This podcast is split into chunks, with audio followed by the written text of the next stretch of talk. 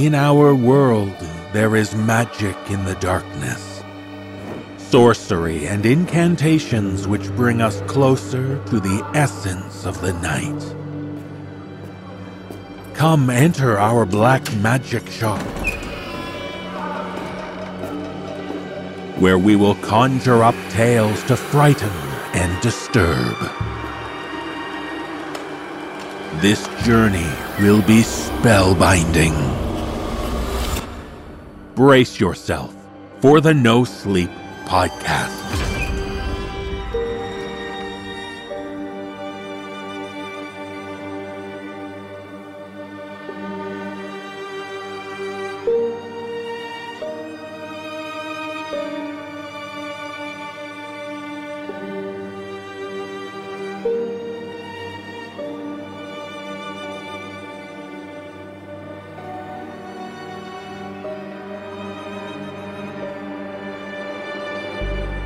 Welcome, visitors, to the No Sleep Magic Shop.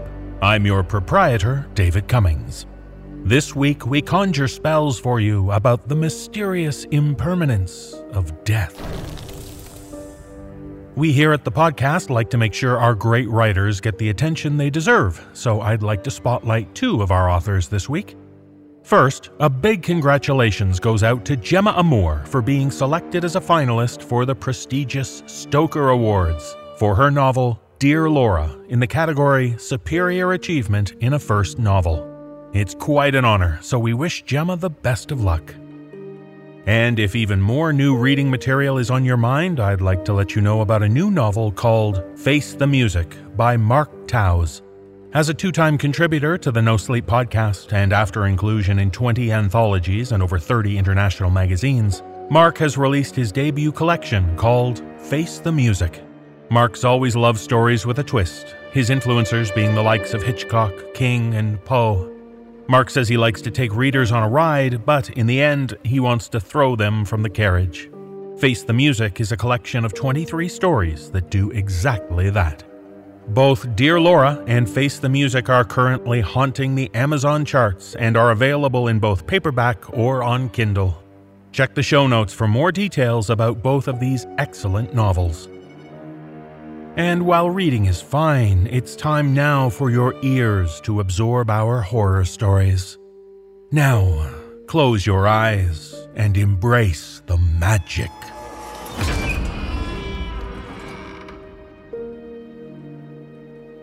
In our first tale, we meet a man who's just inherited a house. And one important thing when moving into an old property is checking that the plumbing is up to code. It's also important to explore any strange dark tunnels you might find under the house while doing that inspecting. And in this tale, shared with us by author Brady Bloomfield, that tunnel contains some mighty strange things related to a series of children's books from the 1900s. Performing this tale is Atticus Jackson. So it's very important that you don't be late for A Date with Uncle Wiggily.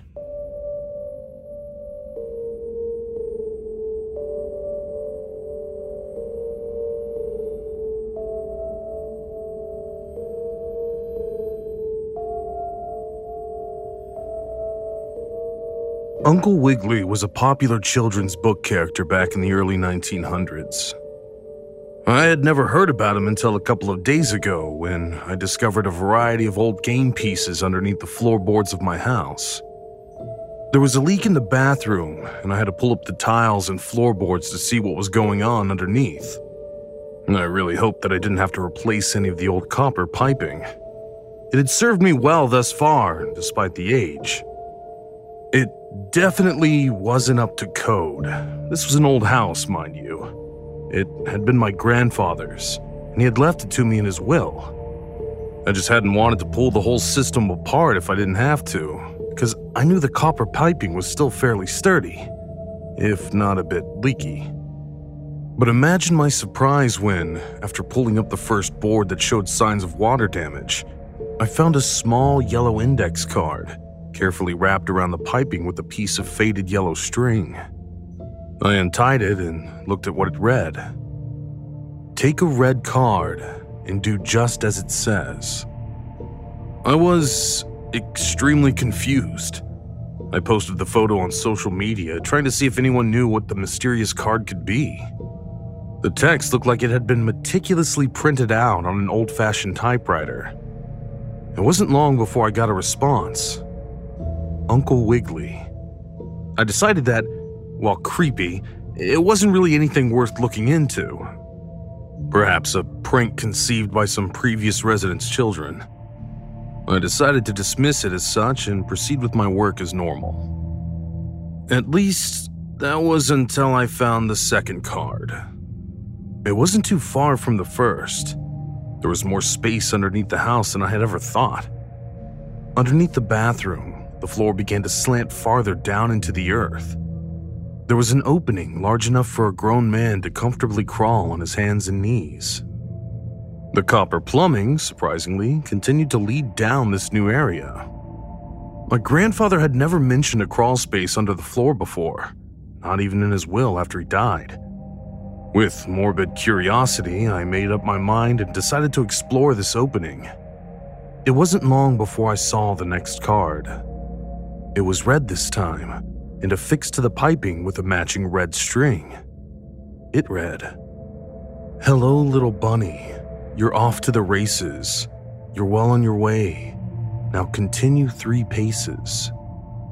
What the hell was going on here? Maybe this was too elaborate to be a mere children's prank. I could feel the hairs on my neck and arms starting to stand at attention.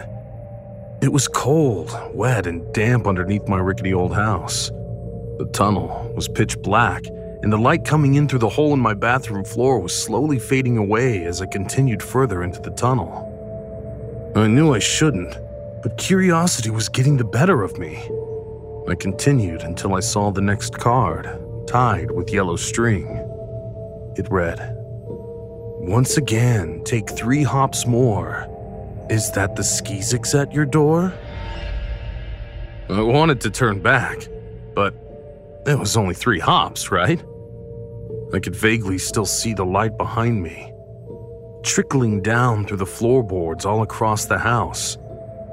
And of course, the hole from whence I had descended into this odd subterranean tunnel. And I wasn't far from where the house was, perhaps in between my house and my neighbor's. Our neighborhood was, by most accounts, your typical quiet suburb in the Midwest where most people weren't exactly friendly, but at least cordial. I knew that I would have to turn back eventually, as it would become too dark for me to read the cards.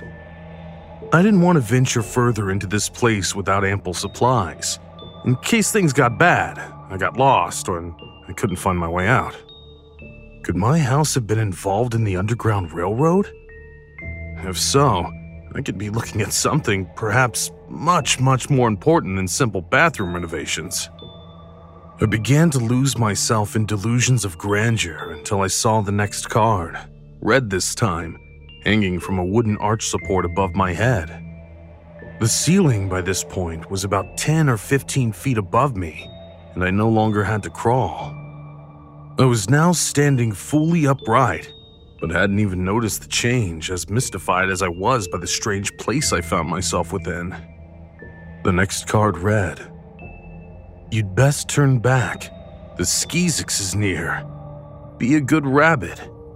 Flee now in fear." Underneath this unnerving rhyme were the words, "Move 5 paces back." Before I even had a chance to register what I had read, something flew at me at a remarkable speed. I heard the unmistakable cawing of an excited crow, and several of its coal-black feathers fell onto the ground beneath where I had been standing. I was already gone. I ran up to where the passageway had started to incline and crawled the rest of the way back to my bathroom. I crawled out of the tunnel, expecting to see the poor bird madly flapping its wings, flying around my bathroom, desperately trying to escape. The door and the window were both closed, so I had thought the creature would be trapped there. But I was alone. I decided very quickly that the hole to the passage was to be left open until I could better prepare myself for an expedition back down into it. I needed to do more research on the Uncle Wiggily board game itself, find out what the hell a Skeezix was, and buy or gather the necessary supplies in order to fully explore. I spent the rest of the evening doing this, first learning the basic rules of the game. It was a classic variation on the European goose game, which involved a race to the finish line on a board of 100 spaces. The red cards could either help or harm you, and the yellow cards were used primarily for forward progression. The standard playtime of a single game could vary, but was usually about 30 minutes. Each yellow card could move you 1 to 15 spaces forward, and each red card had a special action, or could potentially move you 5 spaces back. It reminded me a bit of Candyland, and its many variations that I used to play when I was a child. Uncle Wiggily himself was usually described as a kindly old rabbit with a barbershop striped walking stick, who couldn't move very well due to an affliction of rheumatism. His main antagonist was usually the Pipsisewah, a rhinoceros-esque bully who was typically accompanied by his mischief-loving cohorts, the crow-like Skeezix. Though a revolving door myriad of predatory animals were less commonly featured, usually wanting to take a bite out of Uncle Wigglily's ears. These were children's books, mind you. They couldn't get too violent. I wasn't comforted by any of this information. The crow that flew past my head. Did I just imagine it? Was it just an odd coincidence that the card I found mentioned the crow-like Skeezix right before the bird nearly attacked me? I felt like I was losing my mind. I needed to get my head straight. I was determined to go back into that tunnel, damn it. But I wasn't going unarmed. I packed a small drawstring sack with several bottles of water, some protein bars, a 500-lumen headlamp I had bought last time I went camping, some matches, a good pocket knife to cut the cards down more easily, and finally, a S&W 8-shot 9mm revolver that my grandfather had left me with the house. The next morning, when I knew the sun would be shining the brightest through the floorboards, I crawled back in. The bathroom faced the east side of the property and got plenty of sun early in the day. To my surprise and discontentment, there was a new yellow card awaiting me, at the exact same place the first one was. It read, "You've read all the rules, you know how to play. Uncle saw it all. Can you win today?" Someone had placed this here during the night. They were watching me as I was on my computer, researching. They must have seen me there through the cracks in the floorboards, looking at image after image of Uncle Wiggily and his animal friends. This little game had just gotten a lot more serious. Someone was living underneath my house, and they had decided to have a bit of sick fun with me. It was a good thing I had my grandfather's revolver on me. This son of a bitch had been watching me for God knows how long. And if I needed to defend myself against him to win, then so be it. There was a change to the tunnel today. In messy, bright yellow paint, the previously barren stone floor that descended into darkness was now separated into what looked like giant game spaces. I was currently at 1. I decided, perhaps unwisely, to play along, until I could find the bastard that did this. I looked at the card again, but no further instructions were given until I turned it over. On the back were 4 simple words, unlike the text on the front, which was still neatly typed out like the cards from yesterday. It was handwritten in sloppy black ink. "Move forward 6 paces." I took a deep breath to steady myself. My nerves were on fire, and I was sweating profusely. I was scared, sure, but more than that, I was angry. This was my family's house, and it belonged to me, not some deranged lunatic pretending to be some children's book character from 100 years ago. 7. I found a red card. My pocket knife was in one hand, my gun at my side. I hadn't yet flicked on my headlamp as it was still fairly easy to see, but I went ahead and did so, just to be cautious. I thought I saw the glint of something metal further down into the passage, but I waved it off as nerves. I didn't know how far ahead of me this guy was. I didn't know if the tunnel continued straight, and at this point, I was still on my hands and knees. No sudden moves here. I had to be smart. The card read, "I don't know about you, but I know what I saw. Move 4 more spaces, but beware Pipsisewah. 11. This was easy. I was growing cocky. If my intruder thought he was going to scare me, he was wrong. I was unnerved, but there was no way he could recreate anything that resembled a giant rhino in such a cramped space. I turned around for a moment, just to make sure I could still see the hole where I first entered the tunnel. It was gone.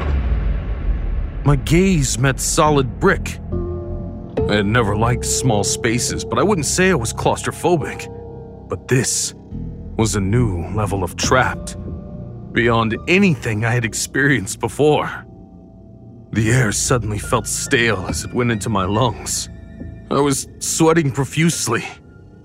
That's when I noticed a small yellow card stuck to the middle of the wall with old chewing gum. Tentatively, I pulled it away and read the 2 measly words that were written on its surface in capital letters. Wrong way. It was clear to me now that this was no ordinary tunnel. I was dealing with something else. Something malevolent and beyond my comprehension. I looked down at my feet and saw that somehow the number I was standing on had changed from an 11 to a 10. I suppose I had incurred a penalty for attempting to turn away, even though my intention in doing so was not to run away. But I wanted to run now. My adrenaline was pumping at full blast, and it was by sheer force of will I remained where I stood, despite the blaring alarms in my brain, all telling me to get the hell out of there. In my younger years, I had served time in the military. They had trained me fairly well not to immediately give in to my fight or flight, or at least subdue the flight and focus solely on the fight. The only way through this ordeal was forwards. So forwards was the direction I headed. My breaths came in heaves, and I was feeling a bit lightheaded. I fished a bottle of water out of my drawstring pack and took a break at 16 to allow myself a small sip, which helped to steady my nerves immensely. I only wished that it had been whiskey. At 20, I had to instinctively dodge out of the way, rolling forward as a pair of objects inexplicably smashed together where I had just been standing. I had enough clearance on 21 to roll to a full stop, as it was longer than the other spaces I had been walking on before. The floor had continued to slant downwards until 19, where it leveled out flat again. I was glad my reflexes were still working, and once I had caught myself, I whirled around, gun at the ready, to see what had just tried to kill me. It was a pair of oversized rhino horns, one much longer than the other. If I had been looking where I was going, and the horns closed in front of me, I could have used the lower one to vault over and through a small opening the 2 created when fully closed. My headlamp caught the glint of something hanging from a piece of yellow string off on the tip of the upper horn. It was a silver key, and attached to it was my next card. I was now at 21, and after climbing up and cutting down my prize, I slumped down against the wall, exhausted. It was time for me to unwrap and nibble on a protein bar as I read the next card. It read, "Save the key, you'll need it later. Advance 9 more, but mind the gator."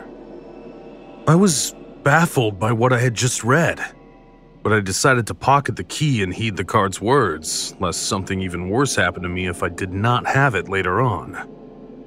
I'd had a close call just then, and honestly, I was beginning to think I might die down here. This went far beyond some crazed intruder in a previously undiscovered crawl space.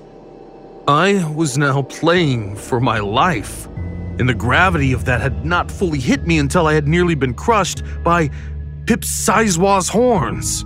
I looked again at the new card in my hand, now just one of many that were stored neatly away in my backpack. It was almost as if I felt that holding on to them would somehow make this whole experience more real. I was in the middle of a nightmare. I had lost my mind. I had died. I was now being judged in some ridiculous version of purgatory. All of these were better explanations than what I was actually experiencing. The truth was, sometimes things just shouldn't be uncovered. Why I had decided to renovate the plumbing in the first place was beyond me. I could have lived with a bit of black mold, some safety fines for code violations, easy. After I'd gotten out of the army, this was exactly the kind of thing I wanted to avoid. I had no spouse, no children, not even a pet. I didn't want for much. I had no one to answer to or worry for. I was the perfect target, I realized, for whatever had gotten a hold of me, and now wouldn't let me go. The spaces were longer apart now. If I looked up, I could no longer see any indication of a ceiling above me. It had started inclining after the rhino horns. I can't tell you how long I had been walking. In the commotion earlier, I'd somehow lost my wristwatch. I estimated it had been about a half an hour, maybe an hour since 21. I was now at 28. I made it a point to be a lot more observant of my surroundings, so it wasn't too much of a surprise when, at 30, I stumbled upon a tall metal safe in the floor. It was skinny and only took up about half of 30's space. I took out the key in my pocket almost immediately and heard a satisfying click as it readily turned into place. Inside of the safe was a single item, a blue umbrella with a hooked handle. It looked exactly like the one I had seen in photos of old Uncle Wiggily books. Something turned in my stomach as I realized what it was for, too. In one story, Uncle Wiggily used an umbrella just like the one I now held in my hands to fend off one of his tormentors, who was, at the moment, trying to take a large chunk out of his ear. No, I dared to speak out loud. Not to anyone in particular.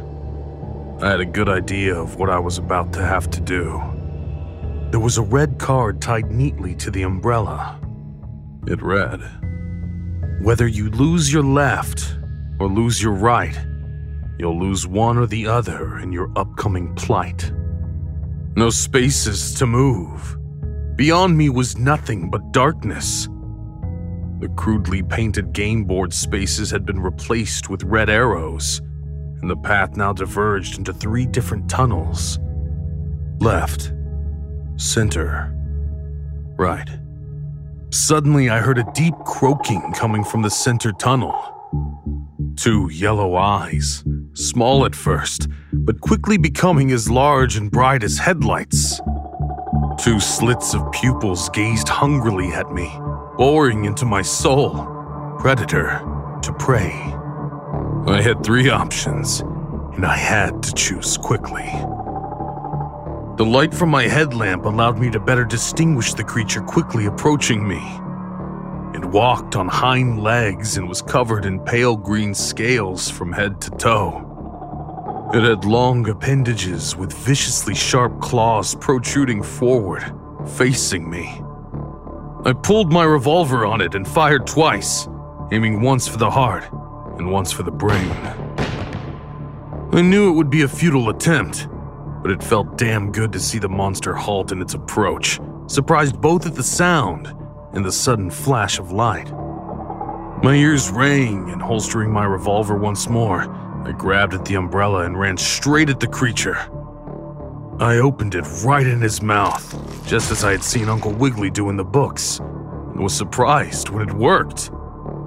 I caught a nasty slash on my right shoulder from his claws, so I veered immediately to the left tunnel and began running. He must have grabbed the umbrella, cast it aside, because before I began darting away, the bastard caught me in my right ear. Just as the card told me he would. He wasn't too fast. I had done a bit of damage with my umbrella. I think the tip of it went through his mouth.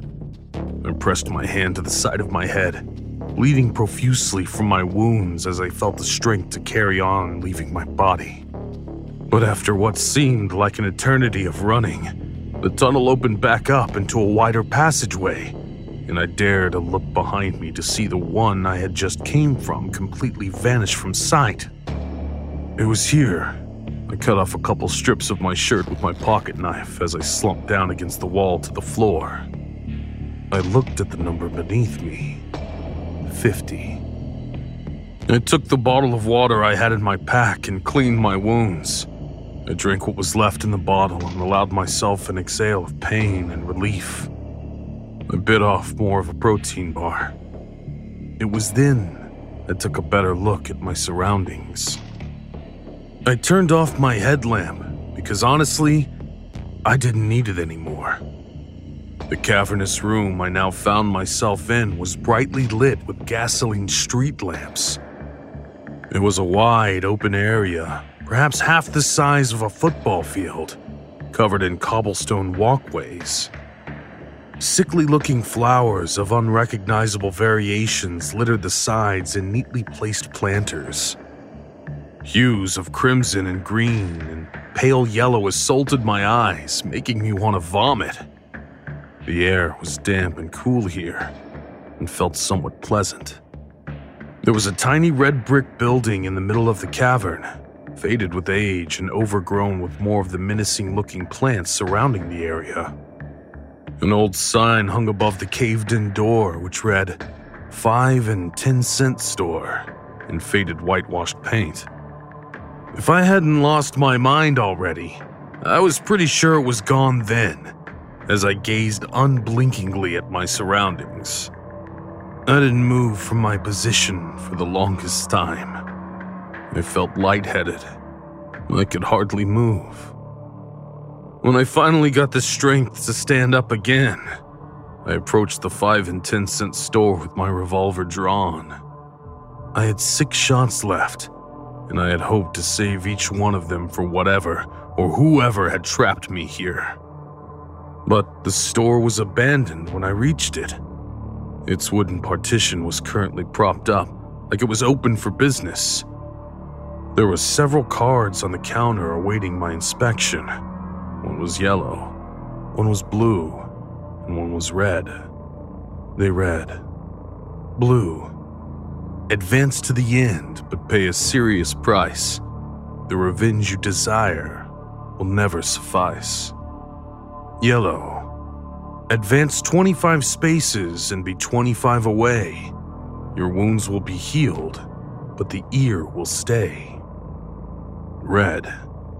Take your chance with the Skeezix and interrupt their roost. From whence you came will be where you'll lose. The least of the 3 evils seemed to be the yellow card. The blue card tempted me. Oh, how it tempted me. But I didn't want to admit defeat. Nor did I want to fight any goddamn crows. I'd already fended off an anthropomorphic gator that had nearly ripped me in half. So I grabbed the yellow card. The wound on my shoulder closed, and I felt immediate relief. I frantically pressed my hand to my ear and was horrified to feel nothing there. The wound had closed, sure, but I was now missing my right ear. There wasn't even a hole there anymore, just smooth skin. I wasn't happy. I was exhausted and broken. I wished I had never entered that tunnel to begin with. I looked around me and found that my scenery had again changed. I was in complete darkness, so I clicked on my headlamp to examine my surroundings. I was now standing on space 75. The path was straightforward, and the spaces were spaced as evenly apart as they had been in the beginning. I began to proceed carefully forwards once more, gun in hand, ready for something to charge at me from the shadows. But nothing came. I was alone again. I wasn't sure if I should be relieved or wary. The numbers were flying below my feet, 76, 77, 78. The floor began to slant upwards, and shortly after, at 82, I found myself having to crawl on my hands and knees again. I think only sheer force of will drove me forward at this point. I reached 88 and began to sob as I saw something I never thought I would see again. Ahead of me, at 95, was the opening I had first crawled into. I could see the light peeking in through the floorboards into the crawl space underneath my grandfather's house. No, my house. I had earned this house. I reached 100 and exited the tunnel with a triumphant shout. I was done. Miraculously, somehow, perhaps through the grace of God himself, I had survived. Awaiting me on the dirt floor of the crawl space was a barbershop-colored walking stick. Affixed to it was one last yellow note. It read, "A gift from your dearest Uncle Wiggily for surviving an ordeal most unpleasant and grisly." I never saw the tunnel again. I had the whole thing sealed up as soon as I could. Sometimes, I still have nightmares about it. But that cane sits in my study to this day, and my missing ear reminds me always of what I had to go through to get it.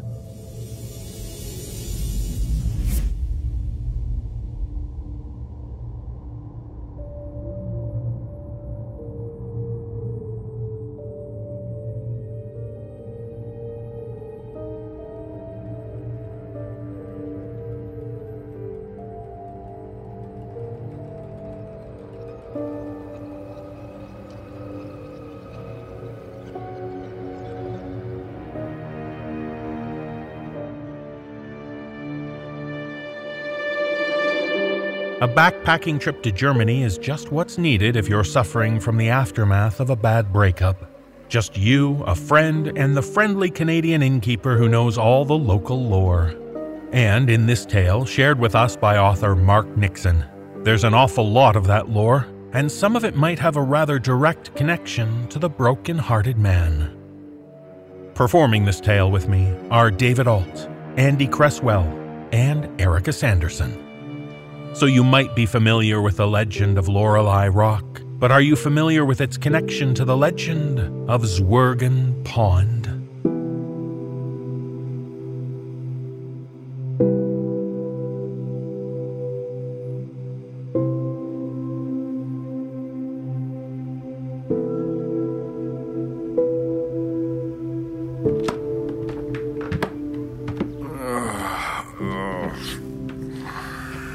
Mr. Wilson, how'd you sleep? Not bad, thanks. That doesn't sound very convincing. I sure hope the room was okay. No, it's very comfortable, I just... Great! You were the first to try out the new mattress. Memory foam, you know. Everybody wants room 2, with it overlooking the hills, so the bed wore out a little quicker than the other 4 rooms. So, sleep well then? The bed was really nice, honestly. I just don't sleep well these days. Did the other person I checked in with come down yet? Mr. Heath? Not yet. No, just you. It's quiet mind, isn't it? Not many guests this week. I think the recent rain deterred most of the other tourists. If you don't mind me saying so, you don't look so good. Are you okay, buddy? Yes, fine, thanks. Really, though? I don't want to pry, but your eyes are raw red, and despite my comfy bedding, you don't look like you've slept at all. Is it that obvious? I own an inn. I see every emotion on the spectrum sat in your very chair. If it's not obvious to Joe Public, it's certainly obvious to me. I'm a mess. No, not at all. What's up? Come on, I'm essentially a therapist. Well, Charlie and I, that's my friend upstairs, we came here to help me clear my head. My ex and I broke up a couple of weeks ago. No, harsh, man. I'm sorry. Thanks. And I say we broke up, but she broke up with me, and it's been hell. Yeah, I see that. The mornings are the worst part, you know? You spend hours, and I mean literally hours, trying to drift off despite the exhaustion from the grief and the tears and the sheer weight of it all.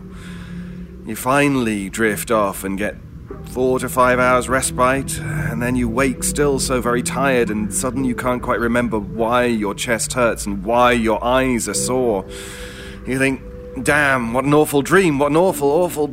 Then it hits you. You remember, and the grief washes over you, and you start the grieving process all over again. Jeez, I'm sorry, mate. I don't mean to unload like this. No, it's okay. Don't worry about it. I'm just really sorry to hear it. I know that feeling well, as a matter of fact. Yeah? Well, sure. I came to Germany because of my blonde, my girlfriend.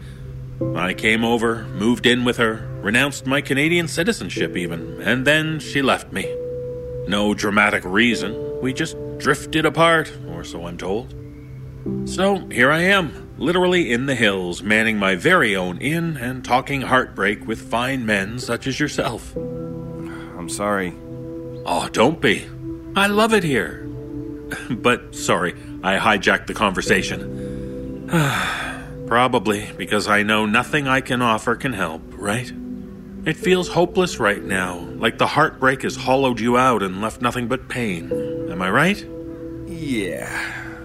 And so I won't delve into cliché or platitudes. All I can do is empathize, offer you a friendly face, and recommend the smoked beer. Once the bar opens, of course. Of course. So, if she ended things, I assume you know why? And if I'm being too personal, feel free to tell me to mind my own business. Well, yes. Sort of. She gave conflicting reasons. All at once? No, first one, then the other, and then another. When you kept asking? Yeah, how do you know? I think we're all guilty of doing it. We're so desperate for answers, for simple problems so we can fix them, or offer to fix them even. She made it clear I can't fix the problems, but I just want closure. She kept dancing around different topics. I really need to know what it is for certain. Are you sure? Yes. Buddy, can I be honest? Please. She's ended it. That's as much closure as you're going to get. You can keep torturing yourself, and probably her, by asking questions, by looking for closure, but you're never going to get an answer. We don't always get closure. We're not owed closure. You seem like a great guy. I said as much to one of my staff when you checked in. But don't torture yourself like this. Don't let this, the way you feel right now, define you. Enjoy yourself with your buddy. Reconnect with yourself. Christ. I get what you mean, but ouch. That hit deep. Told you. I'm essentially a therapist. I can solve many problems, except for Boris Johnson and his hair. That one is for you UK guys to figure out. Yeah, thanks. And now you're laughing. I should be charging you for this. Yeah, maybe, but yeah, please don't. I've been trying to get my money back on a trip to Canada, believe it or not. I was going to surprise her with it, and yeah, I'm feeling the pinch. Don't worry. You hungry? No, I'm really not. Oh, here's Charlie. Morning. Can I tempt you with some breakfast? I have locally sourced bread rolls, smoked ham, and salami, and I can scramble an egg to perfection. I'm also offering free therapy this morning. Ah, That breakfast sounds lovely, but no thanks. I've just scoffed a Kendall mint cake. I really want to get out there now, clear the cobwebs. Hey, Charlie. You all right, mate? Yeah, thanks. You fucking liar. You look like crap. Sorry. Well, it's true. You all sorted? Got your gear? Just by the door there. Well, come on then. Those hills won't hike themselves, you know?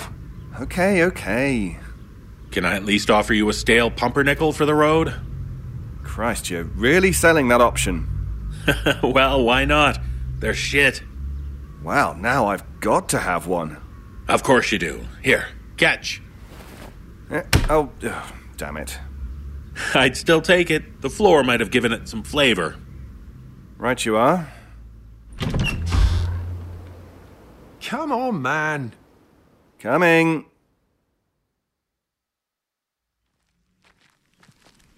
So, anyway, you were getting free therapy. Evidently. He's a nice guy, the landlord.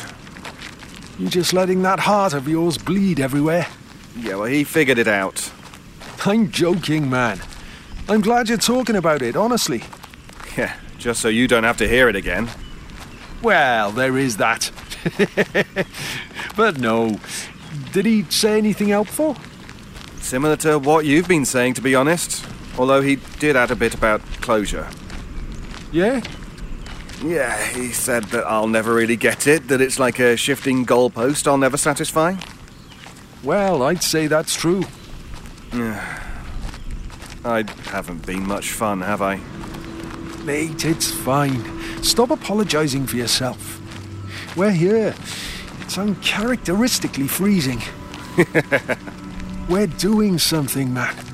Not just that own stalking her Instagram account. Yeah, well, there's been no signal here. Good. Almost like I planned it.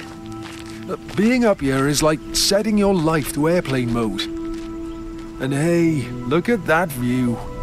Wow. It is nice. Nice? Flipping gorgeous, mate. You can see Cockham from up here. Look, there's the church. Uh-huh. And there's not a soul for miles. Yeah, probably because they're inside where it's warm. Oh, come on, let's just carry on. We need to keep the blood pumping before my balls freeze off. Oh, so you are planning to use them again? I'll piss off. Jesus, this wind is fierce. Yeah, do you think we should head back? We've only been walking about 20 minutes. We could come back when it dies down. And let you drink yourself into oblivion? No way. This is what coming here was all about. Man versus nature. Oh. Tell you what, there's a dip coming up. Let's take the lower hills and maybe we'll be shielded. Come on. Steady now. Ah, there we go. Oh, look, a pond. Oh, yeah. That's weirdly placed, just in between the hills like that and no stream. Not all water in the hills forms a river, you know. Think of it as a glorified puddle. Well, now it's less exciting. It's a pond, Julian. It was never exciting. Anyway, speaking of puddles, I've got to pee. Whoa. What? Yeah, you're not doing that here. Oh, come on, mate. How long have we known each other? We're practically brothers. Yeah, and I'd rather not see you piss, thank you very much. Many have. Oh, gross. Prude. Back in a minute. It's oddly still, considering the wind. Huh? It's deep. Huh? Oh, shit. Who's that? Look out! Hell? Sorry. Oh, shit. What was all that about? Poor athleticism. Completely overshot the pond, then spotted you. Look, I'm sorry, I really am. It's okay, I guess. I don't see anyone else all day. I climbed down here and nearly get twatted with a rock. And by another Brit, no less. To be fair, that's hardly big enough to be a rock. And that makes a difference? Oh, Categorizing most definitely makes a difference. If I threw a pebble at you, then you wouldn't have even known. Oh, well, if you'd actually been aiming for me, then you'd have missed, apparently. Sorry again. Are you sure you're okay? Yeah, of course. You out here on your own? No, my mate Charlie is off having a piss over that hill. I'll wait before I head that way, then. You're going that way? We just came from there. The Nip of the Good Stuff? Yeah, that's the inn we're booked in for a few nights. No way! I'm on my way to check in now. Thought I'd hike there, thus the huge backpack. Small world. No, there's just nowhere else around. That's true. We came here for Headspace, actually, and that's all that's on offer, really. Oh, God, me too. Really? Guy trouble. Oh, shit, really? Me too. I mean, not a guy, a girl. Girl trouble, yeah. Is this your clever way of telling me you're into girls? No, I think. I'm here post-breakup, that's what I meant. Shit, that's a weird thing to say to a stranger. Is that what you mean too? Relax. And not quite. I'd rather not get into it. Yeah, of course not. Julian! That'll be your mate. Yep. Julian, let's keep heading west. I've just spotted a better route. Aren't you going to go after him? I guess I am. Julian! Where are you, lad? Coming! Well, if you're heading to the inn, maybe I'll see you later. And, buy you a drink, maybe? Do you often ask out girls you meet alone in the hills? This would be a first. Me too. Accepting, I mean. Wait, you've been asked out while hiking before? You'd be surprised, but yeah. I'll be up for a drink later. Great, I'll see you tonight then. I'm Julian, by the way. I know. What? Your mate's been shouting it at the top of his lungs. Oh, God, yeah. What did you say your name was? I didn't. Fair enough. Julian! I'll see you later. Bye, Julian. Julian! Oh, there you are. Sorry. Where were you? I was talking to another hiker. Aha, so she was hot, right? You're smiling, mate. First time I've seen it in a while. That's good, right? Yeah, but you know. I don't think I do. Yeah, you do. I really don't. Rebounds, mate. Remember Manchester? I do. And I know what you mean, don't worry. Well, it's not like you're going to see her again. Actually, she's staying at the inn. Oh, fuck. I said I'd get her a drink tonight. Cocking hell. I thought you wanted me to get over the breakup. Yeah, healthily, naturally. Look, we've got like 6 hours out here at least. More than enough time for you to walk off your frustrations. Hey, it wasn't like that. She just seemed cool and she was friendly. She smiled at me. Jesus Christ, let's go. This way. I hear there's a lovely view from the hills. Should calm you down.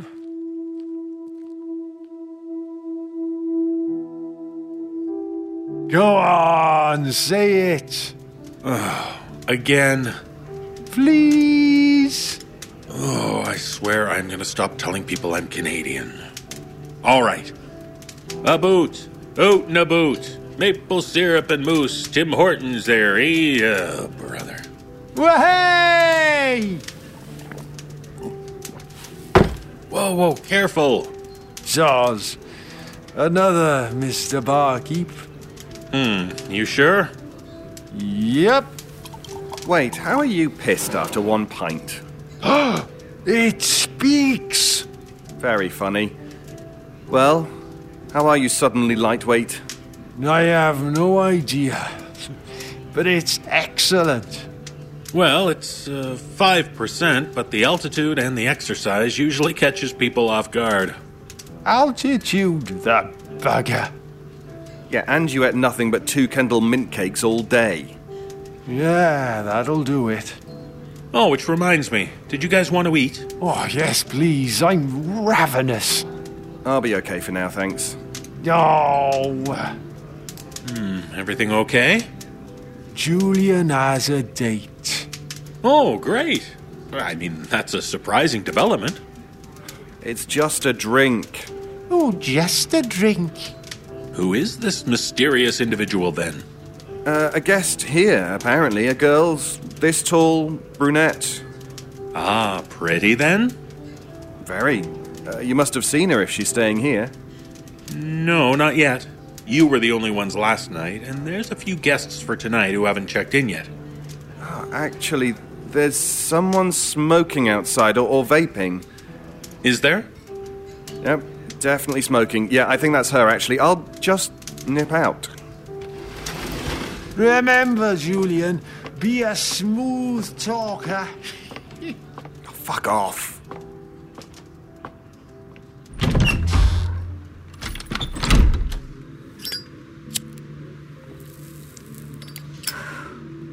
Hey, you. Hey. Come looking for me, have you? No, just came for a cigarette, actually. Oh, bugger, must have left them in my room. Mm-hmm. You can have one of mine if you like. No, it's okay. I insist. Here. Thanks.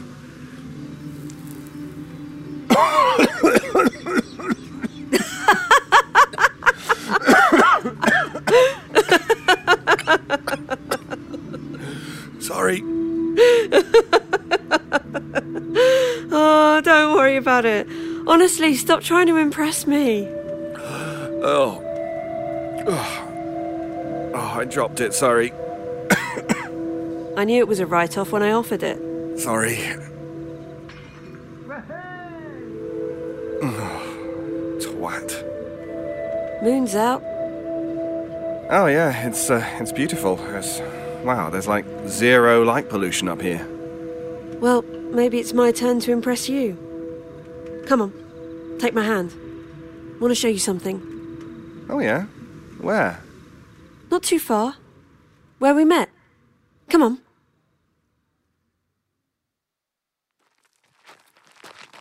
Here we are. The old pond. Did you just take me for a hike in the dark to see a pond that we both saw earlier today in actual daylight? Yeah, but you wouldn't have seen this in the daylight. Look. See? What am I looking at? Look at the way the moon reflects perfectly on the water. Oh, wow, yeah. Look how calm the surface is. Way up here in the hills, the wind blowing above us, and this little piece of tranquility sits here. Totally unfazed. It's calm here, isn't it? Me, you, the pond. Definitely. Were you feeling calm this morning? You looked rough. Girl trouble, wasn't it? Yeah. What happened? She ended things. Oh, sorry. Why? She keeps giving different answers. Just not feeling it, then? I suppose not. So, you must have a lot of soul-searching to do. Yeah. Grieving. Yep. And yet, you asked out the first girl who smiled at you. Hey, whoa, not at all. Well, it's true, isn't it? Rebound much? No, that's not fair. Hey, it's all right. Sorry, I'm only pulling your leg. Oh, good. I was about to say you were quite forward yourself. Aha. So, how are you feeling now? With me? Great, thanks. Relaxed. Good. I want you to kiss me. What? You heard me. Well, come here then. Nah, you come here. Okay, sure. Closer. Are you a good kisser, Julian? I've never had any complaints. Good. I like boys who are good kissers. Oh, this water's cold. No. Eyes up. Don't think about it. Look at me. There we go. That's good. Keep looking at me. Do you know what I do to boys who are good kissers, Julian?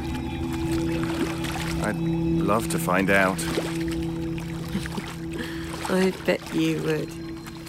You men are all the fucking same! Wait, what?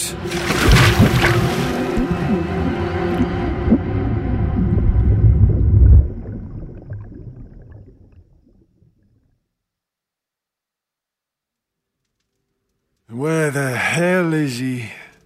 Longest smoke I've ever known. Think he's gone for a walk, seeing the sights. It's a little cold for that, and there's no sights you'll see better at night than you did during the day.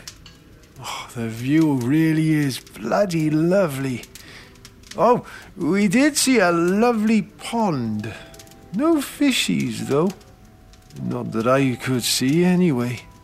Oh, that'll be Zwergin Pond. Yeah, I'd avoid that if I can. How come? That's too morbid. A pond? Well, sure. You haven't heard the legend of the Lorelei? I mean, yeah. The siren who sits on the rock and lures men to their deaths. Ooh. But that's along the Rhine, isn't it? Literally, the rock is called Lorelei. Well, sure, yeah. And the legend supposedly came about from novels and poems, but I bet you haven't heard all the legends of the Lorelei Rock. One in particular that relates to this pond. Almost nobody knows about it unless they're from the area. I'm lucky, as an outsider, to even be told about it. And maybe I shouldn't even tell you. Oh, go on. Regale me. Okay. So an old legend claimed that a clan of dwarves lived inside caves in the rock. Lorelei emits a hum. Did you know that? Well, I heard something about it. So the lesser-known legend is that the dwarves were digging tunnels deep under the earth, connecting the waters that flow into Lorelei through various openings that were to serve as pathways for the dwarves to sneak out of their caves and into the country. Rumor has it, they built one tunnel, which, let me guess, opened up into Zwergin Pond. Yep, and the tunnel wasn't supposed to be flooded, but then the legend of the maiden Lorelei comes into it. The siren. It said she flooded the tunnels, drowning all the dwarves, and the hum emitted by the rock is the ghost of the dwarves still working in the flooded tunnels. But, and here's the local part, legend has it that the siren, mermaid, whatever she is, uses the tunnel to sometimes appear in Zwergin Pond. And since there have been no sightings of her at Lorelei Rock in many years, people around here think she decided to stay at our little pond, lurking around the pond, waiting to lure men into their watery graves. And they say, as they always do in these sorts of tales, that she remains there still, a beautiful spirit. Or mermaid, if you prefer, waiting to lure men into her watery grave. What? For company?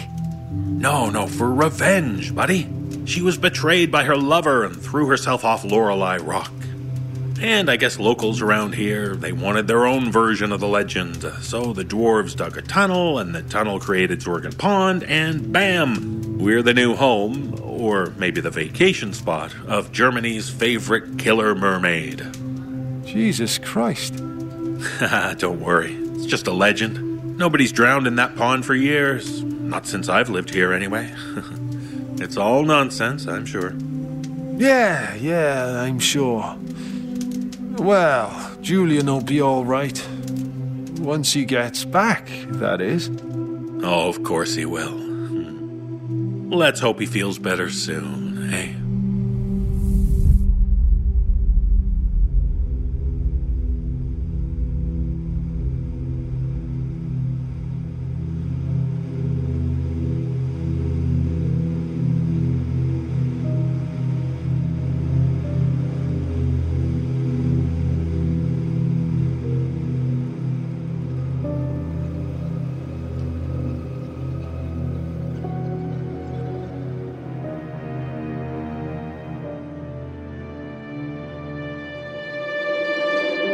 Many people are skeptical of seances and psychics, and sometimes they're right to be, judging by the behavior of a woman's father in this story.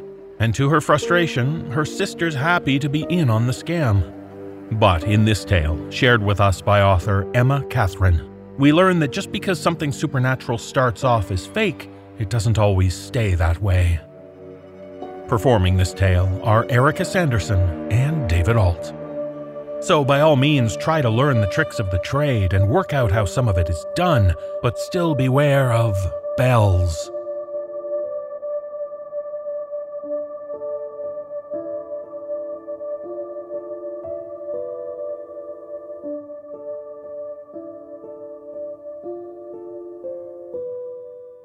My father is a liar and deceiver. I know this to be true. The rest of the world does not. This is why our parlour is filled with onlookers, journalists, and the town mayor. They sit in the near dark, gasping and staring, slack-jawed as my father fools them all. They sit around a large round table, holding hands and crying as my father lies to them and tells them that their loved ones are speaking to him. An old woman cries as he spouts more nonsense and makes vague proclamations which she agrees to immediately. Your son died in the war. Half of the young men in our town died in the war. Your mother struggled to breathe at the end. An epidemic of the consumption passed through our town not 2 years ago. Your wife is so relieved that you chose to remarry. That's a popular one with the widowers. My father claims to have the power of mesmerism, or clairvoyance. He hasn't really decided for sure yet, and it varies depending on who is asking him. He read a news story about two sisters who held seances which filled their homes with the sounds of rapping and taps and creaks, and brought them great wealth and fame. My father decided that this was a splendid idea, and now he is known in this town and for as far as the local paper's stories managed to travel. He has roped my youngest sister into this charade. At first, she was simply better at creating atmosphere than he was.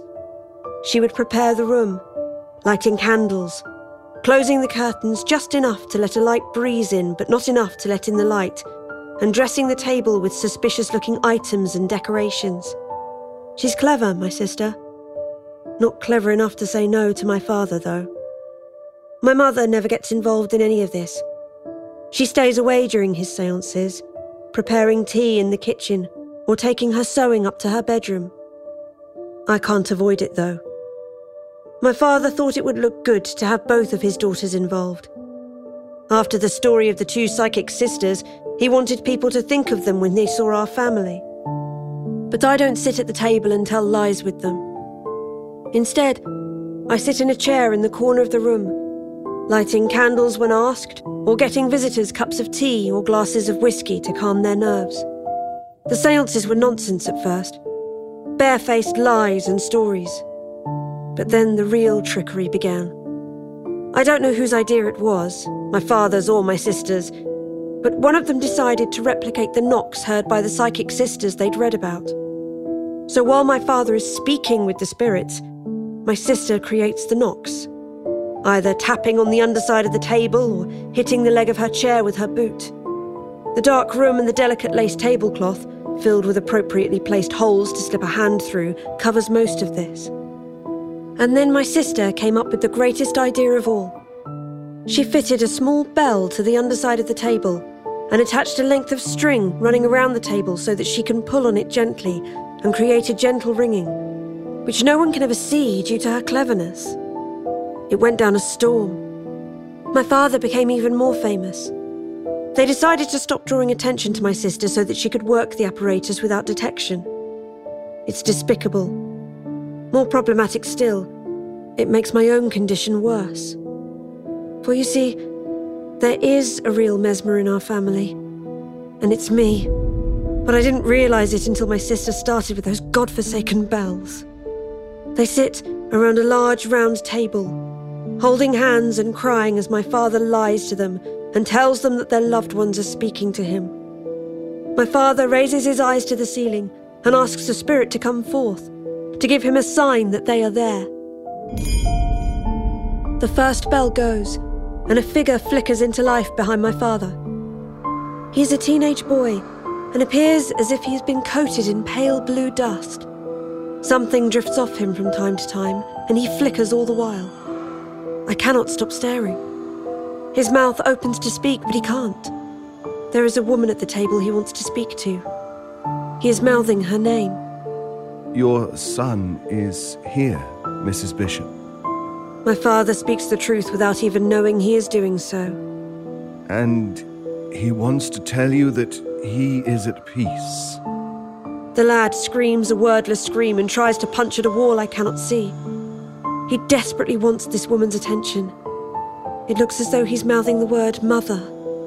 The woman looks relieved as she and my father nod and smile and tell a story about when the boy was young. She tells most of the story, and my father adds obvious details. He always did love your cooking, or he loved playing in the street with his friends. My sister rings that bell, and he is gone. Again, my father pretends to be in some kind of trance, and begs the spirits to come to him and share their table. A man appears. This one is covered in red dust. It leaches off of him, and covers the floor where he stands. I don't like this man. The dust is thickest around his neck. My father is none the wiser and speaks to an elderly gentleman about his wife. There is no wife here, just the red man. The red man approaches a young woman at the table. She has tears in her eyes and is smiling at the elderly gentleman who looks as though he is overjoyed with my father's lies. Trailing crimson, the red man walks right up to her. Slowly, he tries to wrap his fingers around her neck, but he keeps passing through her skin. Red dust cakes her dress. As if bothered by something, she coughs lightly and adjusts the neckline of her bodice, pulling it up further as if to shield her from the cold. The red man lets go and looks frustrated. He lifts his dead eyes and surveys the room. In the corner, he finds me. Leaving scarlet footprints, he crosses the room to find me. He knows I can see him. Oh God, he knows I can see him! The bell rings and he vanishes. I hear nothing of my father's words as I watch the breeze that comes from the open shutters blow away any evidence of the cadaver. My heart pounds and I grip my chair tightly. Oh no, not another. This one is a woman my mother's age. Her colour is yellow. The dust pours out of her mouth like molasses. It pools on the floor at her feet. She stands behind my father, but stares at the man next to my sister. He has a young woman at his side, who is blushing and early with child. Of course, Mr. Hawley, your wife is so pleased that you chose to remarry, and that you have this beautiful young wife to mother her children. I can see the dust has filled what was once the whites of the woman's eyes. There is also a thin trail of it trickling from one of her ears. She opens her mouth to speak, but nothing comes out but a steady stream of pus. My stomach churns, and I want to vomit with her. As I think this, she lifts her head to me and presses a hand to her own stomach. Something in me sparks with a sharp pain. I wince, just as my sister pulls that bloody bell for the final time of the evening. I am ordered to light more candles, and shaking, I do as I'm told. Chatter fills the room, and my father presses palms with his guests and their wallets. One of the visitors was a journalist. They ask to return tomorrow to take a photograph for their paper. I have never had my photograph taken and do not wish my first time to be for this. I leave my father and my sister to their adoring public and adjourn to the kitchen to serve tea for the more shaken of the attendees. As I walk in, I catch my mother's eyes. She looks as though she's been crying. I sit at the table and she joins me. We share a look, and I know that she understands. A hand slides over mine, and she gives me a look that begs for forgiveness.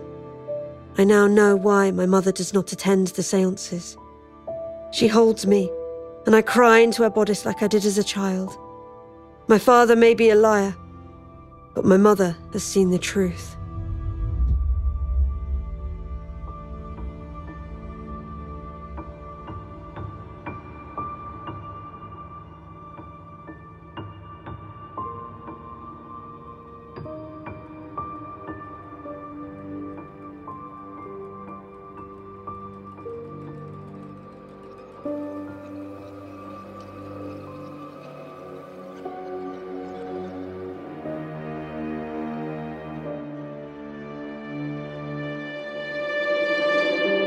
the Wild West, a time of lawlessness and debauchery. Here we join two travelers, Frank and Gus, who, after some time on the trail, are desperate for a bit of female company and maybe a bed for the night, too.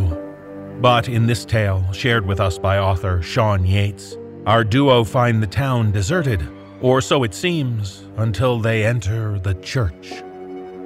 Performing this tale are Jesse Cornett, Atticus Jackson, Jeff Clement, and Addison Peacock. So don't get too close to the sick folk in the house of the Lord, because whatever they have might be catching, and if you stick around, you might discover that death rides a horse.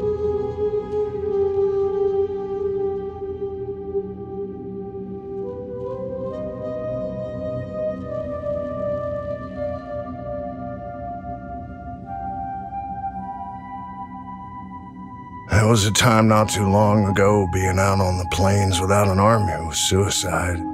Time's a bit different now, huh? It got different in a hurry. Out here, you can see him coming. Got plenty of room to get away as long as you got a good horse. Still, wouldn't mind having an army, but then beggars can't be picky. Heaven help you the day the bullets run out. I remember riding into Cimarron the day things went to hell. Me and Gus had recently come into a bit of money, and we'd figure we'd treat ourselves to some of the famed Cimarron girls. Couldn't pass through a mining camp without hearing a handful of things they'd do for the right price. And you could always count on Cimarron girls to have all their teeth. It's a damn shame the brothel was the first place to close. A damn crying shame. Anyway, we ride into town dust-covered, tired and sore from the saddle. A thunderstorm chased us the whole ride, and all we wanted was a drink. Something stiff to knock off the miles. And we ride up to the saloon, and what do we find but the place boarded up? A sign been nailed to the door, but neither me nor Gus could read, so it didn't much matter. The boarded-up door sent a clear enough message that we didn't need no fancy words anyway. Pretty quiet, don't you think? Gus removed his hat and wiped the sweat from his forehead. He wasn't wrong. I took a moment to take in our surroundings, and there wasn't a soul around. Most of the nearby buildings were boarded up like the saloon. Well, now that you mention it, yeah, it is. We spent a couple of minutes in silence, trying to decide what to do when the storm prodded us to move. Thunder cracked, and rain came down like pouring piss out of a boot.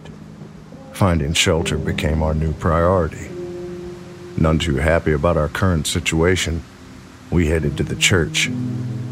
Figured it was the best place to go since churches don't ever close, and it'd be mighty unchristian of them to turn us out, even looking the way we did.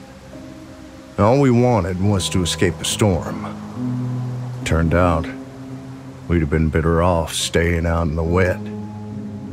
Guess that's what you call ironic. We go inside, and there's folks laying all over the place, moaning and coughing and crying. Now, the couple folks that were tending to them looked up at me and Gus like we were the devil come to carry them away.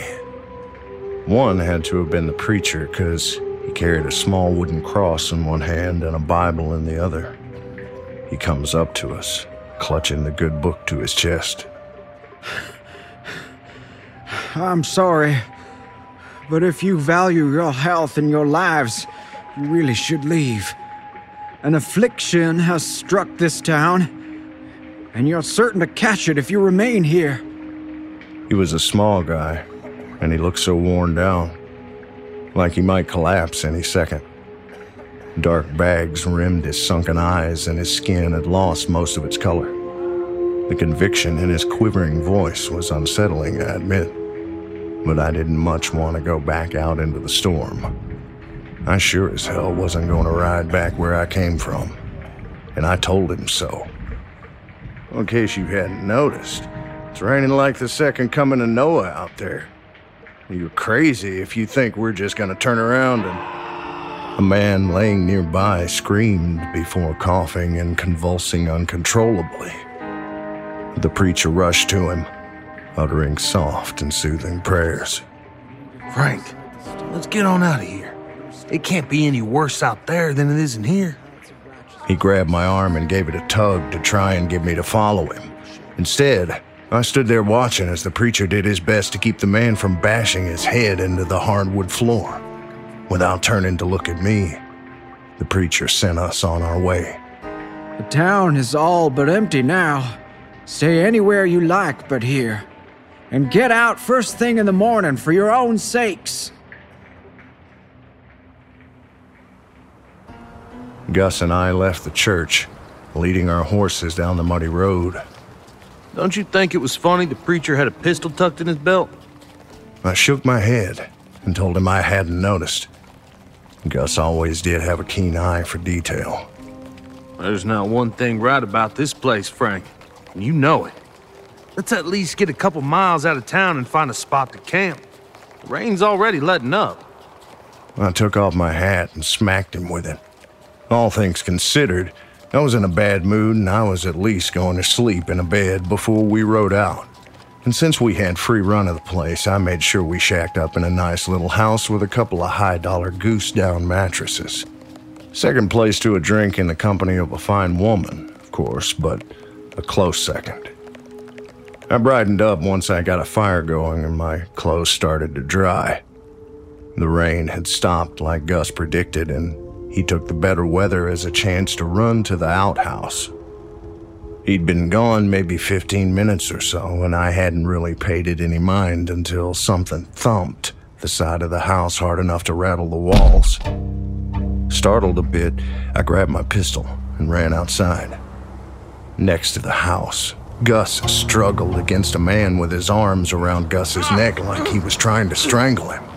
I raised my pistol to shoot the bastard, but then I saw the sheriff's badge. Now, I'm no saint, but I wasn't about to shoot a lawman. They'll hang you for that.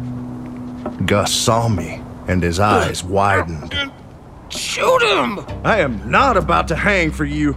I don't even know what you did." Still, Gus was my best friend, and I couldn't just let him get whooped like that. So I ran over and smashed my pistol into the back of the sheriff's skull. He staggered, but didn't fall. He did, however, let go of Gus. And free from the choke, Gus spun and caught him under the chin with his fist. I heard the man's jaw crunch, and I knew it was broken.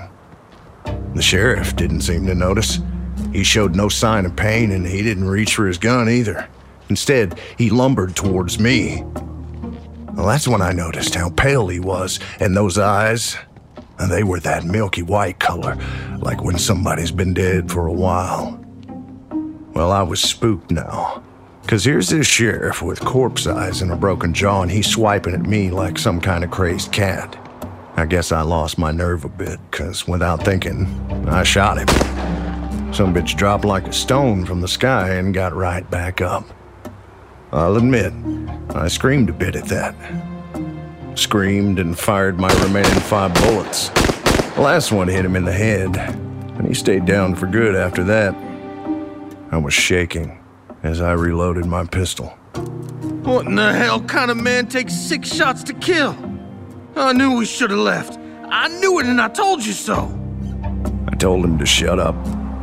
About that time, the preacher comes running around the side of the house, cross tucked into his belt and a double barrel in his hands. He looked at us, and then at the body. "Those that could, left. Those that couldn't, well, now you know. God be with you." I called to him as he walked away, but he wouldn't answer. He just trudged off like a whipped dog. Gus pointed out that the sun was going down and that we should get back inside. After what we'd just seen, I didn't need to be told twice. We went in and barricaded the windows and doors with anything and everything we could. Just to be extra safe, we decided only one of us should sleep at a time. So much for enjoying those fine down mattresses.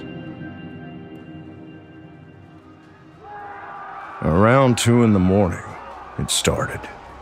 A commotion came from the church that sent shivers up and down my spine. And there were screams and shrieks like I'd never heard before. Gunshots, too. I didn't need to wake up Gus. It was so bad. I said we should get the horses and went to clear the door when something started knocking and crying on the other side. I finished moving the stuff and nodded at Gus. He stood opposite the door, ready to shoot as soon as it opened.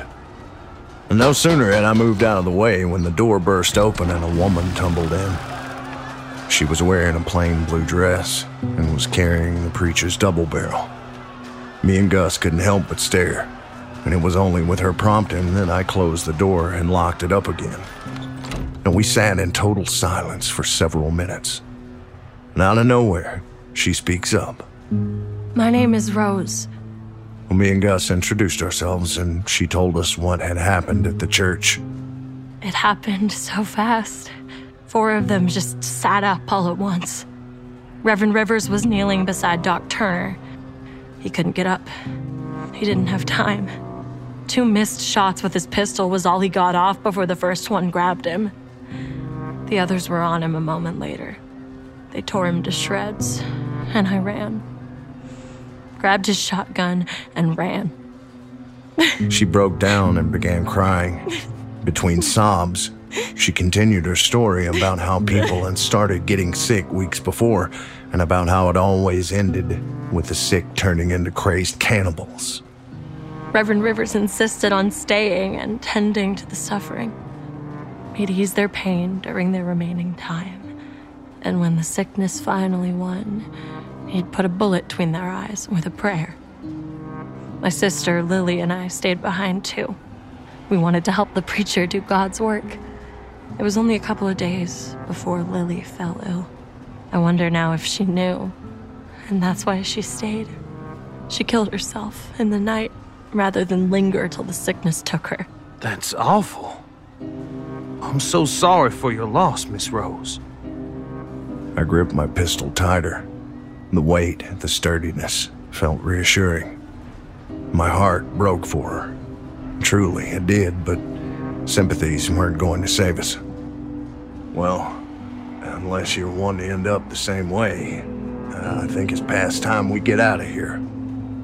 A thump at the door and a loud moan reminded me it was going to be easier said than done. Rose moved to Gus's side, and again, I opened the door.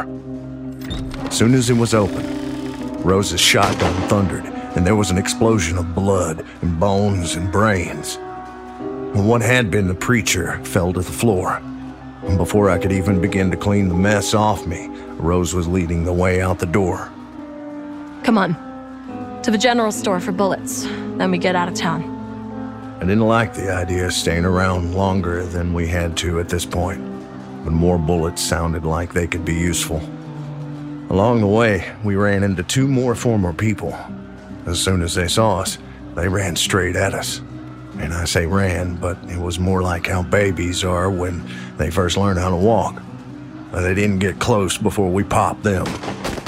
And once in the store, I emptied some sacks of flour and loaded the bags with as much ammo as I could. And while we were at it, Rose grabbed herself a pistol.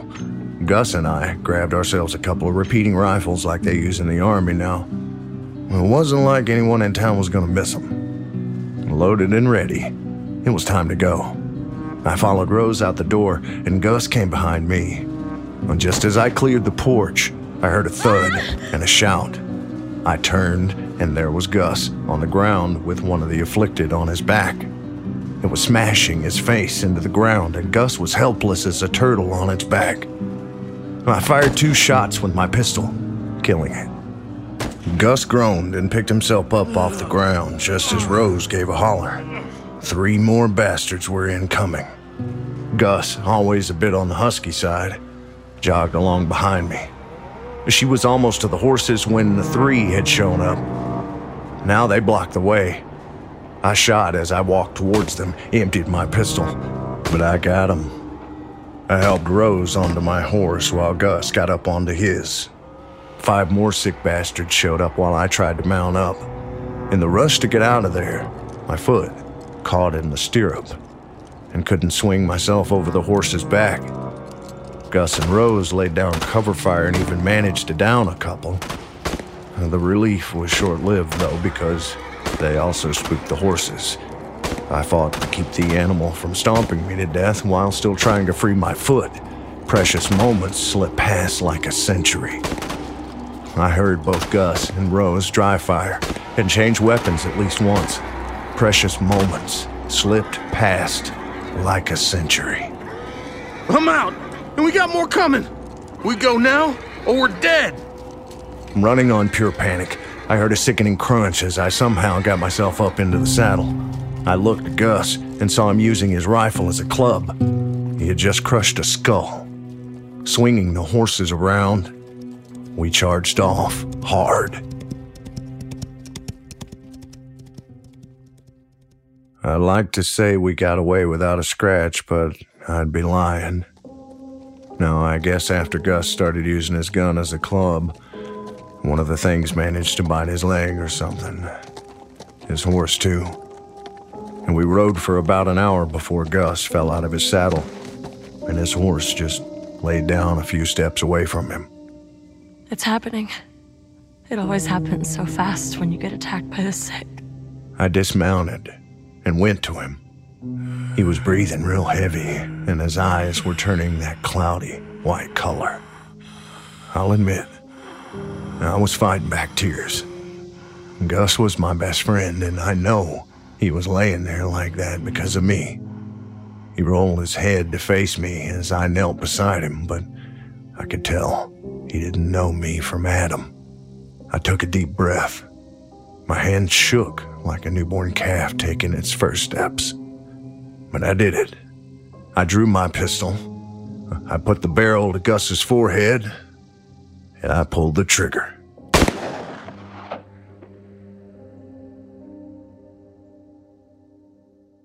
I have a hard time remembering much after that. I know I felt numb all over, and I must have sat there for several minutes. I probably would have sat there longer if it hadn't been for Gus's horse. The beast staggered to its feet and began neighing the most pathetic sounds I've ever heard from an animal. Globs of drool poured from its gnashing mouth, and it stumbled around almost drunkenly. In my state of grief, I didn't move, ready to let the animal end me right there. Rose had other plans. She rode over on my horse and blasted the beast's brains out with a double barrel. I guess she told me to get up because the memory that's clearest to me after shooting Gus is of us riding across the plains toward Harlan. And what we found in that town wasn't any better than what we left. Sick folk everywhere and people fleeing for their lives. We didn't even stop. The two of us traveled for a few weeks like that. We'd make for a new town only to get there and find it falling apart. We only ever stayed long enough to get supplies, and then we'd get out of there. And for a while, the plains were safe enough. It didn't seem like the sick had much reason to wander too far from town. But before long, we started seeing them even out here. And not just city folk, neither. The Indians got it too. If I'm honest, though, I prefer the sick ones. They can still kill you, but at least they're a whole lot slower. And they don't use weapons. It wasn't easy living like that, but we did all right, me and Rose. We got along well enough, and if the world was ending, it was nice to have some company. After maybe a little more than a month, I started getting pretty clear that Rose had caught whatever you want to call it. I don't know how. It's probably just a matter of time. We couldn't travel more than a few hours before she'd lose all her energy, and she coughed a lot. It didn't take a doctor to know she wasn't going to last much longer. So, when she asked me to do her a favor, I assumed she was going to ask me to put her out of her misery. You can bet my surprise when she asked me to lay with her. I've been a God-fearing woman. I've tried to do right, but it's a cruel fate that I never married or had the pleasure of knowing a man. I do not wish to die that way. And any god that can allow such horror to roam all over his creation has no call to judge me a sinner. That seemed reasonable logic to me, and who was I to deny a dying woman's request? Though, to be honest, it pained me a little to do it. I had really started to fall for her, and acknowledging that she'd soon be gone stung something fierce. Well, that night, we determined to fulfill her request. We'd been hanging on to some fancy fridge wine from one of our foraging runs and decided this was the right time to open it. She really was something. Her breasts weren't terribly large, but they were firm, and her thighs had some meat to them. And when she saw me admiring her, she became kind of shy and tried to cover herself. I whispered gently to her, and we wrapped around each other and kissed. I took things slow, as to make her feel as comfortable as possible, especially with her coughing so hard every few minutes. In all honesty, it was better than any whore I'd ever been with. As I entered her, I knew I was in love, and I began to cry. She moaned quietly and reached for my face to wipe the tears from my eyes. And through my blurred vision, I saw her hand stop, and I felt her body convulse. The sound of her moan changed, and it was no longer of quiet enjoyment. In the firelight, I could see her face, and I knew. I flew off her in a panic. Snarling, she rolled over and scrambled after me. And without thinking, I reached for my pistol and felt bare skin. I felt bile rise as I realized my mistake.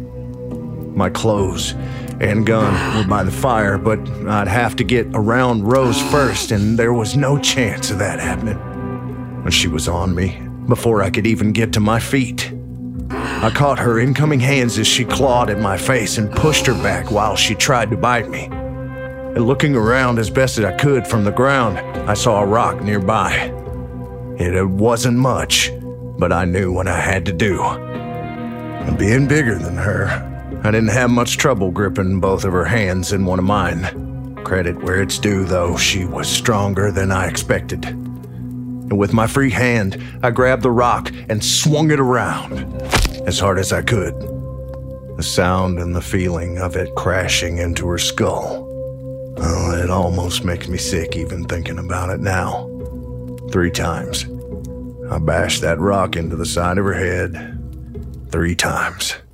She fell off the side of me after the third and moved no more. And I laid there, sweating and crying and shaking. I don't think I slept that night. It's been 2, maybe 3 weeks since I buried her. Since then, I've kept to myself. Figure it's for the best. Can't get attached to anyone this way. You're the first healthy-looking folks I've seen since Rose, to be honest. Not that it should matter too much longer, I reckon.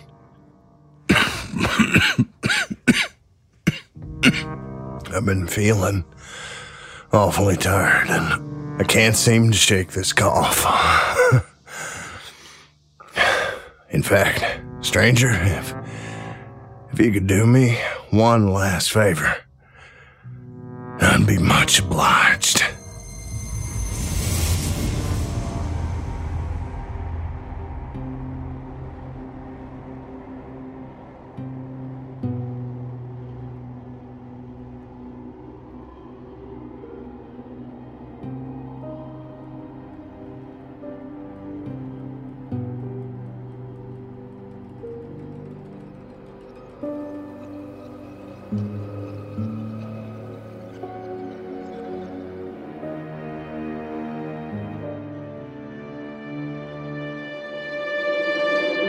In our final tale, a kid named Tommy spends his vacation with his cousins at their shared lake house.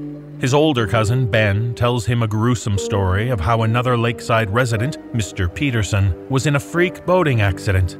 But in this tale, shared with us by author Josh Moody, it's not the fate of Mr. Peterson that has him worried. It's what became of his canine companion, because years before Tommy had a bad experience with the mutt that's haunted him ever since. Performing this tale are Matthew Braford, Kyle Akers, Jessica McAvoy, and Dan Zapula. So as tragic as it was, at least they recovered Mr. Peterson's remains, but Tommy still can't rest easy because they never found the dog.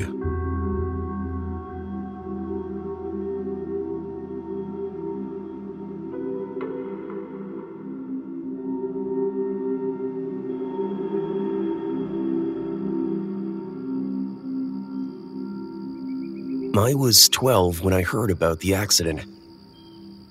Broke every bone in his goddamn body, Tommy. My cousin Ben and I sat in Adirondack chairs on the back porch of our family's shared lakehouse, sipping cream sodas and looking out upon the shining expanse of water and wilderness that rolled off toward the horizon. It was a little after noon, and the sun stood tall in the late August sky, its beams glinting off the wakes and ripples that spread across the lakes in flashes of white that felt like they could blind you if you didn't squint. It looked hot out on the lake, but the house was surrounded by a copse of old pines that spread their feathered limbs above our heads, guarding our porch from the cruelty of the midday sun. The house itself was a little more than a glorified cabin, what we Mainers call a camp, but it had 4 small bedrooms and could accommodate both families snugly, if not comfortably. This particular weekend, my mother had stayed behind with my sick little sister, and my dad and I had picked up my cousins in Portland on the way north. So it was just the 4 of us. Only I had to share a room, but my dog, Belle, rarely hogged the covers. Nuh-uh, he would have hit the water. Water can't break bones. And I hoped that would end the story where it started. We had big plans to go tubing after lunch, and I wasn't too keen on hearing all the ways the water could murder me. Can if you're going fast enough. Turns hard as concrete, my dad says. Ben leaned in for emphasis. And Mr. Peterson was going fast, Tommy. Dad says he had to have been going almost 100 miles per hour, maybe more. One of them cigarette boats. Had his dog in there with him too, dumb bastard. He leaned back and sipped his soda, clearly enjoying the look of strained wonder on my face. Ben was 4 years older than me, big for his age, and he was allowed to drive the boat. His words carried the weight of a much older, much cooler kid. And heck, he was almost a grown-up. Well, what happened? How'd he crash? I didn't really want to hear the answer, but wanted to seem scared even less. Ben grinned. Man, you love this stuff, huh? Well, listen, those boats are made to go fast. They cut through the water like a hot knife through fucking mayonnaise. It was early, I guess, and maybe he thought it was clear enough to see how fast he could rip, you know? But he must have hit something, a log, or just a wake bigger than he expected, and he went nose up. He used his hand to demonstrate the boat flipping into an upright position. Probably caught a gust of wind, too, because the people who saw it happen said the boat was flipping over itself like a quarter, and that Mr. Peterson and his dog launched like they got shot out of a goddamn howitzer. I glanced down at Belle, who basked on her side at my feet in a patch of sunlight, snoring. Did they die? And I already knew the answer. Ben ignored my stupid question while we paused to watch a wakeboarder skim across the lake behind a small bow rider. When both had disappeared out of sight behind a thicket of trees, he turned back to me and continued. Well, the guy went cartwheeling along the lake like one of them gymnasts from the Olympics, bones smashing every time he touched the water. I heard from Billy down at the filling station that when they pulled him out, it felt like they were lifting up a wet sack full of rocks. Ben leaned in again, smiling. He'd been saving his favorite part for last. The dog, though, well, they never found the dog.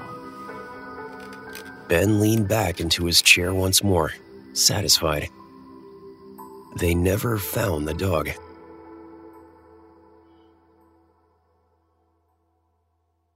I didn't say it to Ben, but I knew that boat. And I knew that dog. I'd met him the summer before, a couple miles down the dirt road that surrounded the lake. I was with Ben's little sister, Jamie. Jamie was my age, and when we got bored after a few days of swimming and tubing, we liked to walk along the road and look for treasures. People left all kinds of great stuff by the side of country roads, like old bottles, loose wires, spent shotgun shells. Heck, one time I even found a rusty meat cleaver. This particular day, we hadn't been too lucky. We'd found a pretty good chunk of pyrite, which feels like a shiny hunk of gold when you're a kid, even if it's just a worthless imitation. And we were sidestepping on opposite sides of the road, tossing it back and forth to see how many times we could pass it before it tumbled into the dust. We were up to 57 when Jamie suddenly stopped, letting the rock fall into the dirt beside her. Hey, the fool's gold. What gives? We almost beat the record. We already have the record, dummy. She picked up a bit of her older brother's jerkiness over the years, but usually she was pretty nice. I ran over to collect our fallen prize. Besides, check that out. She pointed across the street. A long, sleek motorboat sat on a trailer in the driveway. The twin motors jutting out the back were each almost as big as me, and their jagged propellers looked more than capable of sending the boat skimming across the water like a bullet, or turning a kid into a slushie if he got too close. Holy crap, that's the coolest thing I've ever seen. Sure is. Way to go. Jamie looked at the mailbox in front of the house. Mr. Peterson. She crossed the street and started toward the boat. I followed her. She reached up and touched one of the shiny metal blades of the left propeller. It looked like a broadsword next to her little hand. Be careful, Jamie. That thing could tear you apart. As if the motor might roar to life if it heard me. Jamie turned toward me and laughed. It's not on, Tommy. Stop being such a baby. She laughed again, louder, and that's when I saw the dog. It came tearing around the far side of the house, snarling.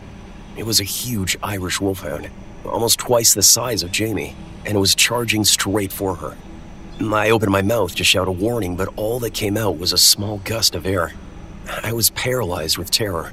The dog announced itself instead, letting out a deep, guttural bellow as it dashed across the front walkway. Jamie turned and froze, mouth still hanging open in the shape of her last guffaw. The dog leapt in the air, jaws wide, its long yellow teeth dripping with saliva. Jamie finally shrieked and threw her arms up in front of her face. And then, suddenly, a mere foot from Jamie, the dog stopped.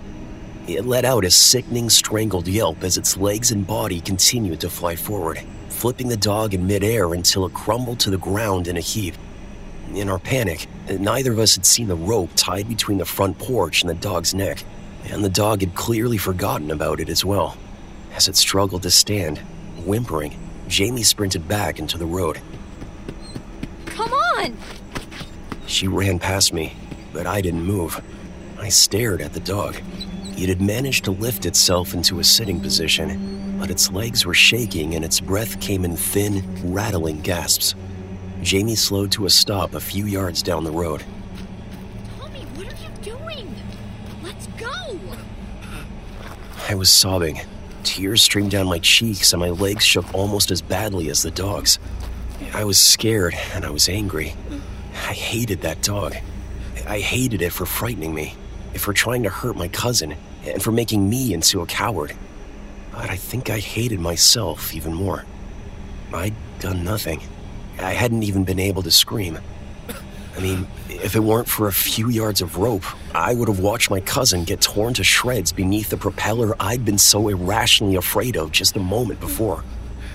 I clenched my fist and felt something hard in my right hand. I looked down at the hunk of pyrite, then back at the broken dog. And I screamed. Lifted the pyrite over my head and threw it as hard as I could.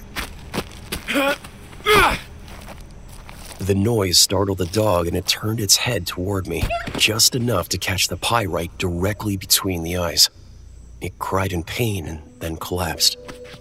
We ran home, not looking back.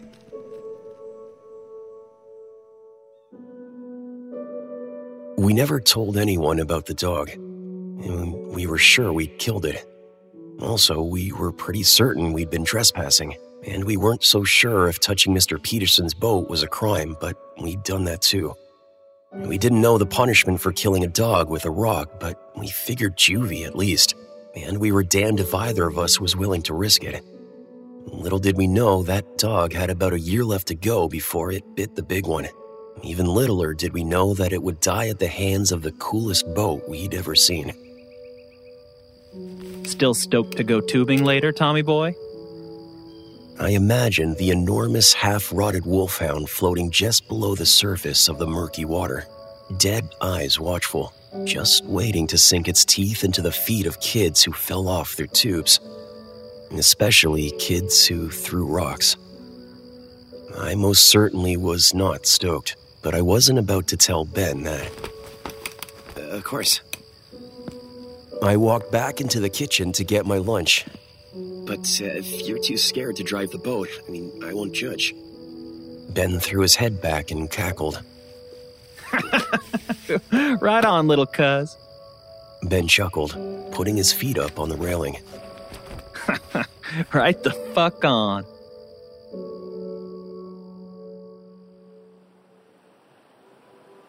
The first couple spins around the lake that day were great. And my dad manned the helm, and Jamie and I were dragged along behind the boat on dueling tubes at the end of 20-foot ropes. Ben sat at the back of the boat, watching to see if we wanted to go faster or slower, or, more importantly, if we fell off the tubes and needed a pickup. Dad was being gentle, and he'd whip us around a corner every now and then, but he never went too fast or launched us off of wakes or slammed our tubes together. We both mercifully stayed on the tubes the whole run. I almost forgot what I'd been so scared about. At the end of the second loop, Dad slowed the boat and let us float to a stop. We were still about 15 feet behind the boat, so I couldn't hear what was being said over the muttering of the idle motor, but I could tell from Ben's body language that he was asking my dad for something. And after a minute or so of light begging, Ben apparently got his wish. My dad went to the helm to collect his sunglasses, then turned to Jamie and me and snuck a grin. Hang on, Jamie. Why? What's up? She'd been staring at the far end of the lake, watching a water skier practice his aerials. She turned back toward the boat and saw Ben settling in behind the wheel. Oh, shit. We're dead. My dad waved to us from the stern and we waved back. Ready, Freddy. Normally, Ben taking the wheel was scary, but also exciting. He gave us all we could handle, but that was the fun of it. Laughing and screaming through your fear as you struggled to stay on top of the tube. You never wanted to fall, but you wanted to know that you could at any moment. Today was different. Today, the water looked darker than usual. More ominous. Like an enormous black maw just waiting to swallow a kid up. I glanced over at Jamie. She had a grimace on her face, but her eyes were smiling. Either Ben hadn't told her about the accident, or she just didn't care. Jamie wasn't one to waste time on imagining monsters. I, however, couldn't remove the image of the rotting dog from my head.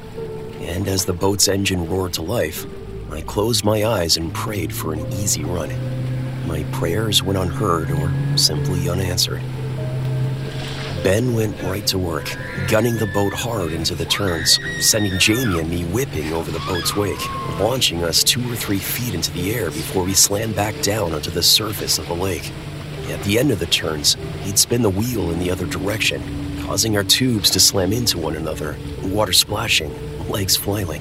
Jamie was screaming and laughing at the same time, but I was silent, focusing all my energy on staying on the tube and out of the water below. After about 10 minutes of being whipped around like clothes in a washing machine, my arms were so tired I could hardly feel them, My hands were barely able to grip the straps, and I'd slid down the tube so that my feet were skimming along the top of the water. Knowing I couldn't handle much more, I glanced up at the boat just in time to see my dad shout to get Ben's attention, then swing his arm around his head. Wrap it up. Head back to port. I never felt so relieved. Ben nodded to my dad, who then turned to Jamie and me and made the same swinging motion. We nodded as well. Ben continued to stare backward for a moment longer, though I couldn't make out his face from so far behind the boat. I didn't really need to. He was smiling. He was smiling at Jamie and me. You know we're screwed, right? I didn't have time to respond. Ben turned hard left, as hard as he could without putting the boat in danger of capsizing, back toward our cabin. The turn was so tight that Jamie and I hardly moved, just slowly drifted out wide to the left of the boat, exactly where he wanted us. God damn it. Ben slammed the pedal to the hull of the boat. The engine roared and we immediately lurched forward. We'd pulled ourselves up to the front of the tubes, but the force of that initial jolt knocked us both back to the bottom, our legs skidding along the water, barely hanging on with our fingertips. We bounced along to the left of the boat as Ben picked up speed, and as a result, the wake behind the boat grew. We both knew what Ben was planning, but that didn't make us any more able to stop it. And when the wake reached a height where we couldn't see over the other side, he made his move. Ben turned hard to the left once more, sending Jamie and me swinging towards the wake. Jamie's tube was tied on the right, so she hit it first, popping into the air like a fish jumping out of the water. She hung on to the tube despite the launch, but I was right behind her, and with just a little more distance to travel, my tube had picked up more speed. I blasted off the wake and we collided in midair. Jamie flew backward off her tube and tumbled into the water below. Through sheer willpower, I held fast to the right strap with one hand, floating in the air behind the tube. That instant was surprisingly glorious, despite my fear. I soared above the lake like a great blue heron. Then I looked down at the water rushing up to meet me and had just enough time to think, a wet sack full of rocks, before I hit the surface, lost my grip of the tube, and plunged into the blackness below. The sudden silence beneath the water was absolute. I'd never thought of it before, but falling from a bright, vibrant world of motors and screams and rushing wind into a black, suffocating void of weightlessness was truly unnerving. I wondered if that's what death felt like. Thankfully, my life vest wouldn't allow further musings, and I floated back toward the surface. Crashing back into that world of noise and color was equally violent, and I struggled for a moment to regain my bearings. I saw Jamie bobbing in the distance, waving her arms above her head in my direction. I turned and saw the boat slowly advancing. I sighed, selfishly thankful that I'd fallen closer to the boat. But as my dad and Ben drew closer, I realized they weren't slowing down. Dad smiled down at me as they approached. I forced a smile back. We're gonna go pick up your cousin, Tommy. Ladies first, you know? Sorry about that, little cuz. But don't worry, the water doesn't bite. Ben grinned at me as they floated by. My smile disappeared. I tried to focus on the boat as it puttered over to Jamie and the two men pulled her in, but I couldn't stop imagining the vast expanse below me, that deep black silence and whatever lurked within it. Each kick of my legs treading water was terrifying. I had no idea where the accident happened, but my fear, that nagging, smothering terror that was slowly wrenching away control of my brain, was certain I'd fallen in the exact same spot. And what's more, that fear had no doubt that the body of the dog was floating a few inches beneath my kicking toes, just out of reach. Maybe it was tangled in the lakeweed, suspended several feet below the surface, slowly being devoured by hungry larvae and squirming eels. And if that were true, wouldn't it take much more than the kicks of a panicked boy treading water to jostle it free, to sever the feeble connection between rotting flesh and thin, delicate plant? The fear didn't think so. And if that happened, the corpse would likely have enough air left in its bloated lungs to float to the surface, swaying back and forth slowly, surely, and directly into the kicking legs that set it free. Hey, doofus. Do you want back in or not? Ben spoke from somewhere above me. I turned around and found the boat idling right behind me. I'd completely lost track of them while daydreaming. Watch it, Ben. Dad reached his hand over the ladder that led down the side of the boat. Grab on, Tom. I beamed and did as I was told, grabbing my dad's hand with my left and the ladder with the other. I lifted my right foot onto the bottom rung of the ladder, and as my dad pulled me in, I kicked hard with my left foot to boost myself up. And that's when I felt it. I kicked something hard, just beneath the surface of the water. Something hairy. Dad lifted me up and deposited me on the deck, then walked up to the helm of the boat. I'd gone numb. I stood where my dad had placed me, staring forward, barely able to breathe. You're done for the day, buddy boy. Dad laughed as he pushed Ben out of the way and reclaimed his seat at the helm. As he started up the engine and put the boat into gear, I took a deep breath and exhaled it slowly, gathering my courage. I had to look before we left. I had to see. I turned and walked to the ladder, gripped the side of the boat, and peered over the edge. There was only dark water below, but as we pulled away and the motor began to cover the surface with froth and ripples, I thought I saw something else. A few feet beneath the surface, there were two shimmering circles, like light reflecting off coins. Or eyes.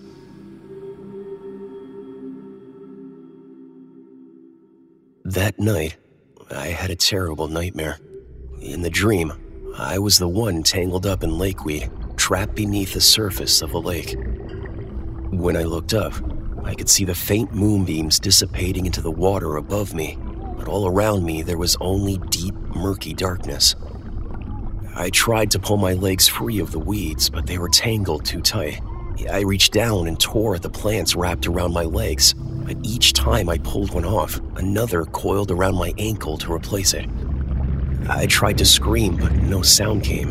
Panicking, I reached for the moonlight and I kicked with my legs as hard as I could, trying to shake them free of the grasping weeds and to push myself upward toward the air and the light. And then I heard it. Somewhere, far below me, deep in the endless void of blackness, the wolfhound bellowed. I looked down, but there was no decomposing corpse floating up to meet me. There was only darkness and eyes. In the depths, staring back at me, were the two shining circles I'd seen off the side of the boat. Too deep to reflect the moonlight, they shone from within, blazing with the fire of hatred. And they were growing. It was coming closer. The darkness beside the glowing orbs slowly cracked, widening into an uneven yellow crescent. For a moment, I thought the moon was somehow reflecting back at me, shimmering from the deep. But as it grew closer, I realized what the strange crescent was. It was a mouth. The dog was smiling at me. It was grinning. The crescent split lengthwise, revealing two rows of long, jagged fangs, and began to grow even faster. The dog was charging, its mouth wide.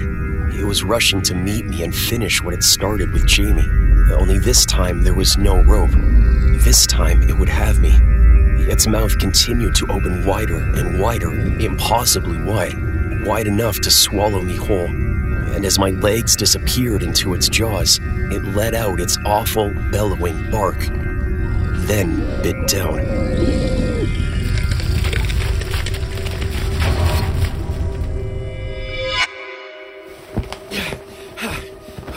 I sat up in bed, sweating, and looked around my room for the rotting dog. I couldn't see anything. The few shafts of moonlight that penetrated the trees outside my window dappled the floor beside my bed, but otherwise my room was as dark as the lake in my dream. My legs were tangled up in the sheets and blankets, so I kicked them off of me, leaned over, and turned on the lamp on my bedside table.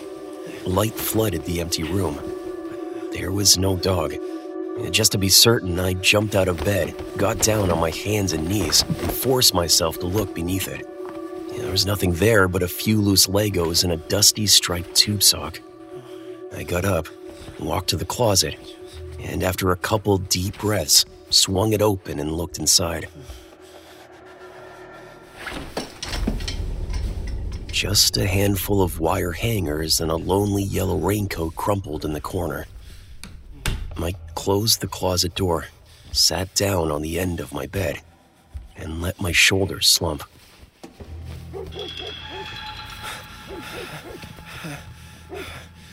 I grasped the bedspread beneath me and froze. Every muscle in my body tensed. It could be any dog, I told myself. The lake must have hundreds of camps dotted along its shore. At least half of them likely contain a dog or two in the summer months. Nonetheless, I held my breath and listened, certain the next sound would be the bellow of the wolfhound, and that it would come from right outside my bedroom window. A chill ran through my body at the thought. But when the dog barked again, it sounded nothing like the roar of the wolfhound last summer, or the one in my dream. It was higher, sharper. It was only then that I noticed I was sitting where Belle should have been sleeping. I looked up at the bedroom door. It was half open. I jumped out of bed, stepped into my sneakers, and rushed into the main room of the cabin, turning on the hallway overhead light as I passed it.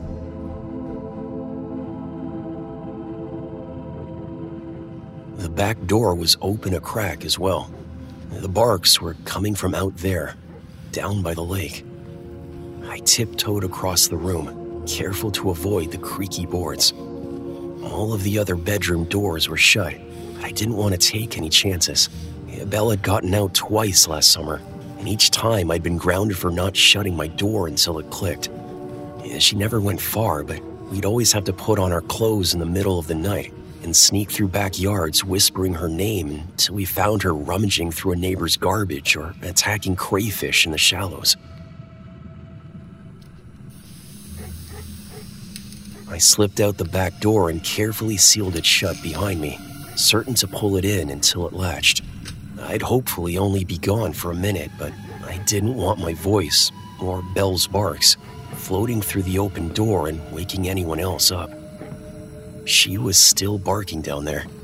It was a steady repetition. Bark, 5 seconds.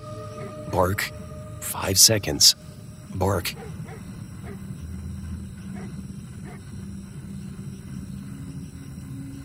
I couldn't see her. A small group of trees blocked my view of the shoreline, but she didn't seem frenzied or panicked. Her bark sounded more like a warning, an attempt to bring attention to something. I stepped off the porch onto the grass and followed the sound of Belle's barking. I rounded the patch of trees that blocked my view from the porch and saw her shape a few feet away from the water, silhouetted against a circle of moonlight that shimmered on the surface of the lake. She looked small and scared. "Hey, Belzy," I whispered as soothingly as possible, not wanting to startle her as I crept down the lawn. If I came toward her too fast, she might think we were playing a game of chase and run off into the light.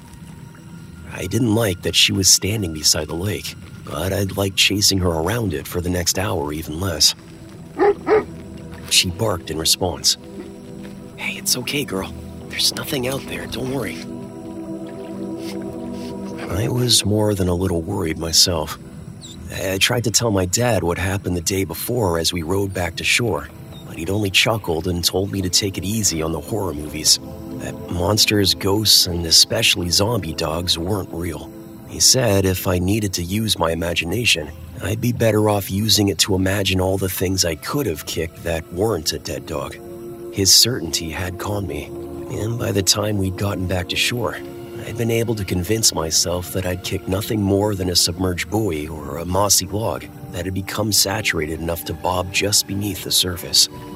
Once we settled around the kitchen table for dinner, Those reflective circles I'd seen staring back at me were nothing more than the scales of a large fish, or even more likely, just the waning daylight reflecting off ripples. Now, though, in the pitch darkness of a near-moonless sky, my dog, standing guard by the shore of the lake, barking warnings out into the night air, my calm, logical explanations felt desperate and absurd.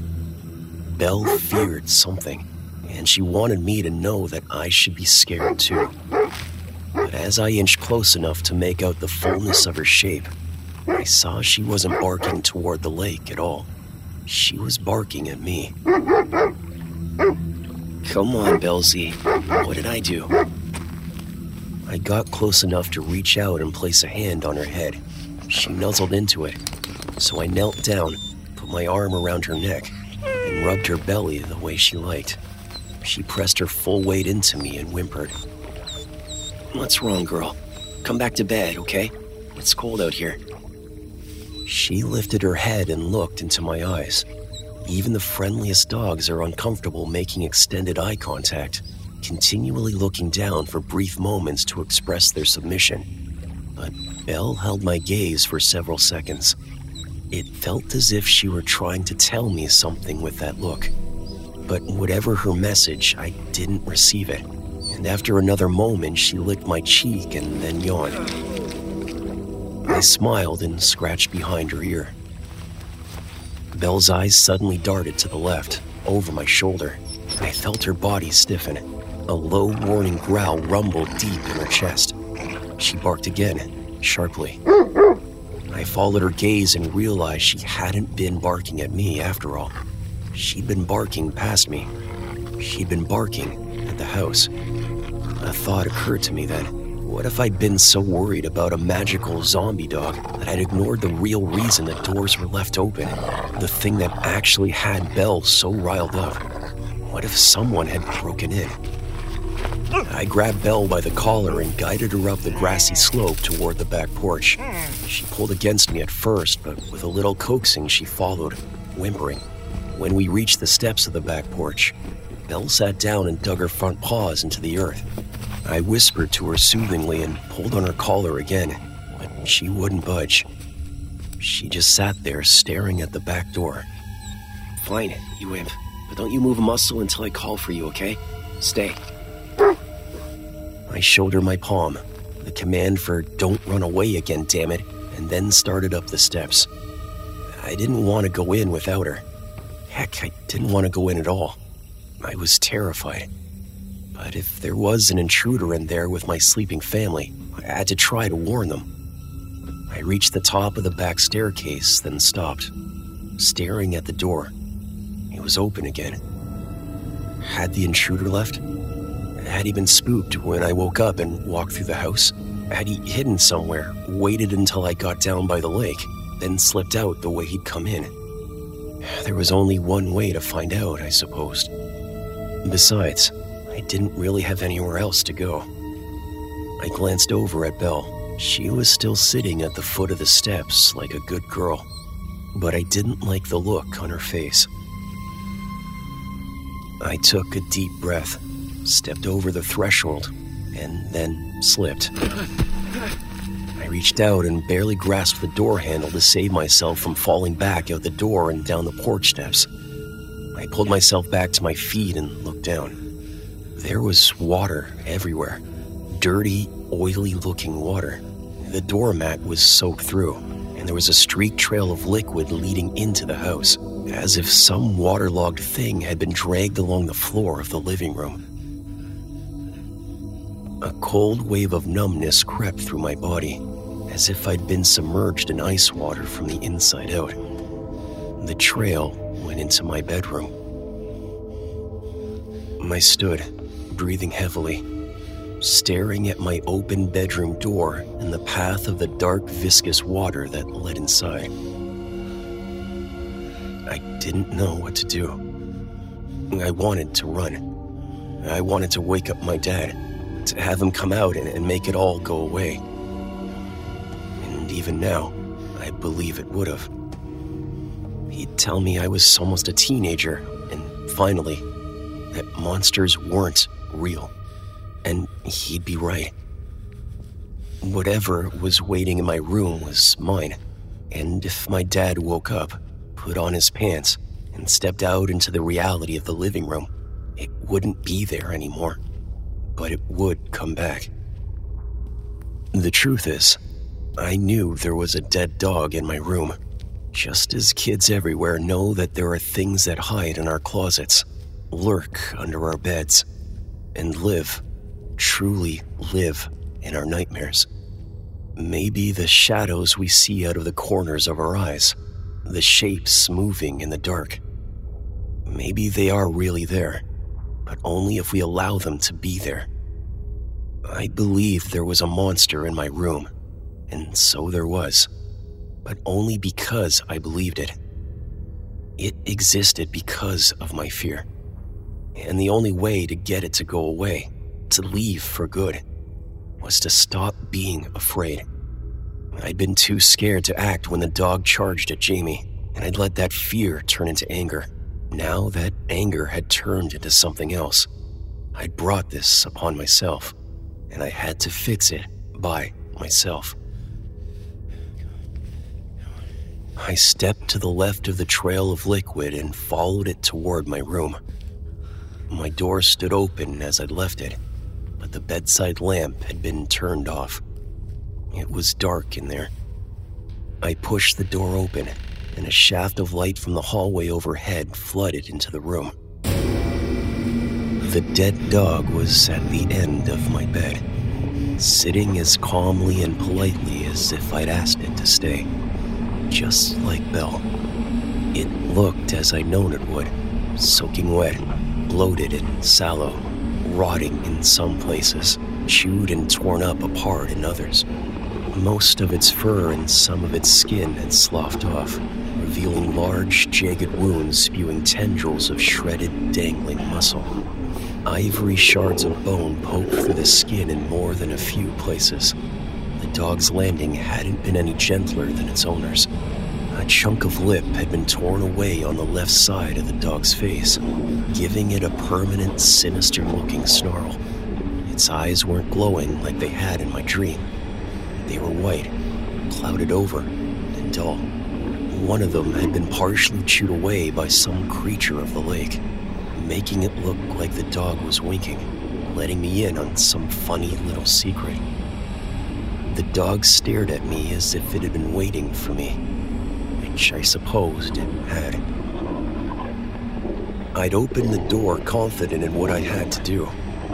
Looking into the cold, dead eyes of the dog wrenched my certainty away, and the old familiar fear started to creep in to take its place.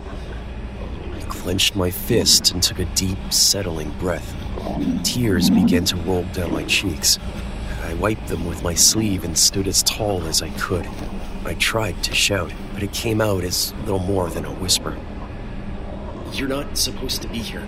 You're dead. You died in the lake, and that's where you have to go." The dog cocked its head to one side. A thick yellow liquid dribbled out of its ear onto the comforter. "You heard me. You have to go back to the lake." The dog stared back at me, unmoved. "I know you were only protecting your home, okay? I know you really didn't want to hurt anybody. You're just a dog, but I'm just a kid, and I don't want to hurt you either. I was so scared." Tears welled up in my eyes once more. "You made me feel scared and helpless, and I lost my temper, but I didn't mean it, okay? I'm sorry, and I'm sorry this happened to you. I'm sure you were a good dog, but you don't belong here. So please, just go away." The dog yawned silently, opening its jaws wide, revealing rows of menacing teeth. But only a stump where its tongue should be. Its tongue had been eaten. My stomach turned over, but I kept going. "I'm not afraid of you anymore. You can't hurt me. You can't do anything to me. You're not real anymore, so just leave." I took a step forward to prove I meant it, and the dog's mangled lips curled back into a silent snarl. My breath caught in my throat, but I stood my ground. I stared into the dog's eyes and it stared into mine. Like Belle, it made no move to look away, and neither did I. After what felt like an eternity, the dog began to make a noise that sounded like it was choking. Its mouth stood slightly open, its lips still pulled back, teeth on full display, but no longer in a snarling, threatening manner. It was closer to a grin. And then I realized what the choking noise was. It was laughing at me. The dead dog got to its feet, still chortling as a rush of reddish-black liquid poured from an open wound in its abdomen, soaking the bedspread and dripping onto the floor, forming into a grisly pool beneath the bed. It stared into my eyes for another heavy moment, then leapt off the bed into the puddle and padded toward me. My body tightened, bracing for an attack. The dog veered slightly at the last second and passed out the bedroom door. I felt its soft, slimy flesh slide against my leg as it went by, and then listened to its heavy, wet footsteps as it padded toward the back door. I turned to watch it go, but it was already gone. There was no streaked path of liquid leading toward my bedroom, and the back door was firmly shut. I turned back toward my room. The bedside light had been turned back on, the bedspread was dry, and the sickening puddle beneath my bed was no longer there. The tears I'd been holding back burst free and I fell to the ground. I hugged my knees and rocked back and forth, sobbing uncontrollably. It was gone, if it had ever been there at all, and it wouldn't be back. It had returned to the lake, and I was almost certain someone would find it washed up on the shore within the next couple of days. It didn't need to be undead, unreal, or unfound anymore. It could just be. It had gotten what it came for and left. Only, what had it come for? I stopped crying. It had scared me, hurt me as I heard it, but I had rebuked it. I had forgiven it, and I thought it had forgiven me. But if so, why had it laughed, grinning at me as it stalked off toward the lake? And I leapt to my feet and sprinted for the back door. Forgetting my sleeping family, I flung the door open, slamming it against the wall in the process, and stepped out onto the back porch. Belle was gone. Belle! My voice echoed back to me from across the still, silent lake. Belle, no, please, come back. She loose again? I spun around to find Ben, rubbing sleep from his eyes.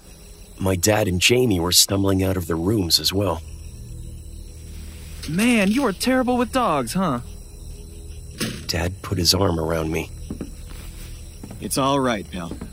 It was an accident. We'll find her, don't worry. I loved my dad for being kind and supportive. He could tell I was upset, even if he didn't truly know why. But he was wrong. We wouldn't find Belle. The dog hadn't come for me after all. He'd come for Belle, and I think she'd sensed it.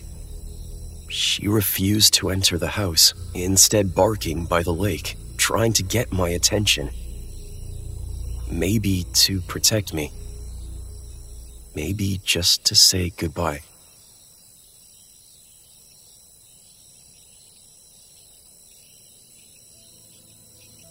All of us went looking for her that night, even Ben. We scoured the shoreline, whispering her name as loud as we were willing to risk in the quiet morning hours. We searched around our neighbors' lawns, paying special attention to their trash bins and compost areas. We searched all night. We searched the next day. When it came time to drive home, we spoke to all our neighbors and asked them to call us if she showed up in the coming week. My dad was sure we'd hear something. I wasn't. 2 days later, my dad got a call from a friend who lived across the lake. He glanced at me nervously while he listened to the person on the other end of the phone. After a few questions, however, he relaxed. A dog had washed up on the shore the previous night, but it was heavily rotted and bloated, as if it had been in the water for weeks. What's more, it was a big dog. The neighbor couldn't quite make out the breed, but I already knew. It was a wolfhound. No one ever found a trace of Belle, not a single footstep in the wet earth. No hair, no scat, not a sound or a sighting. Nothing. They never found my dog.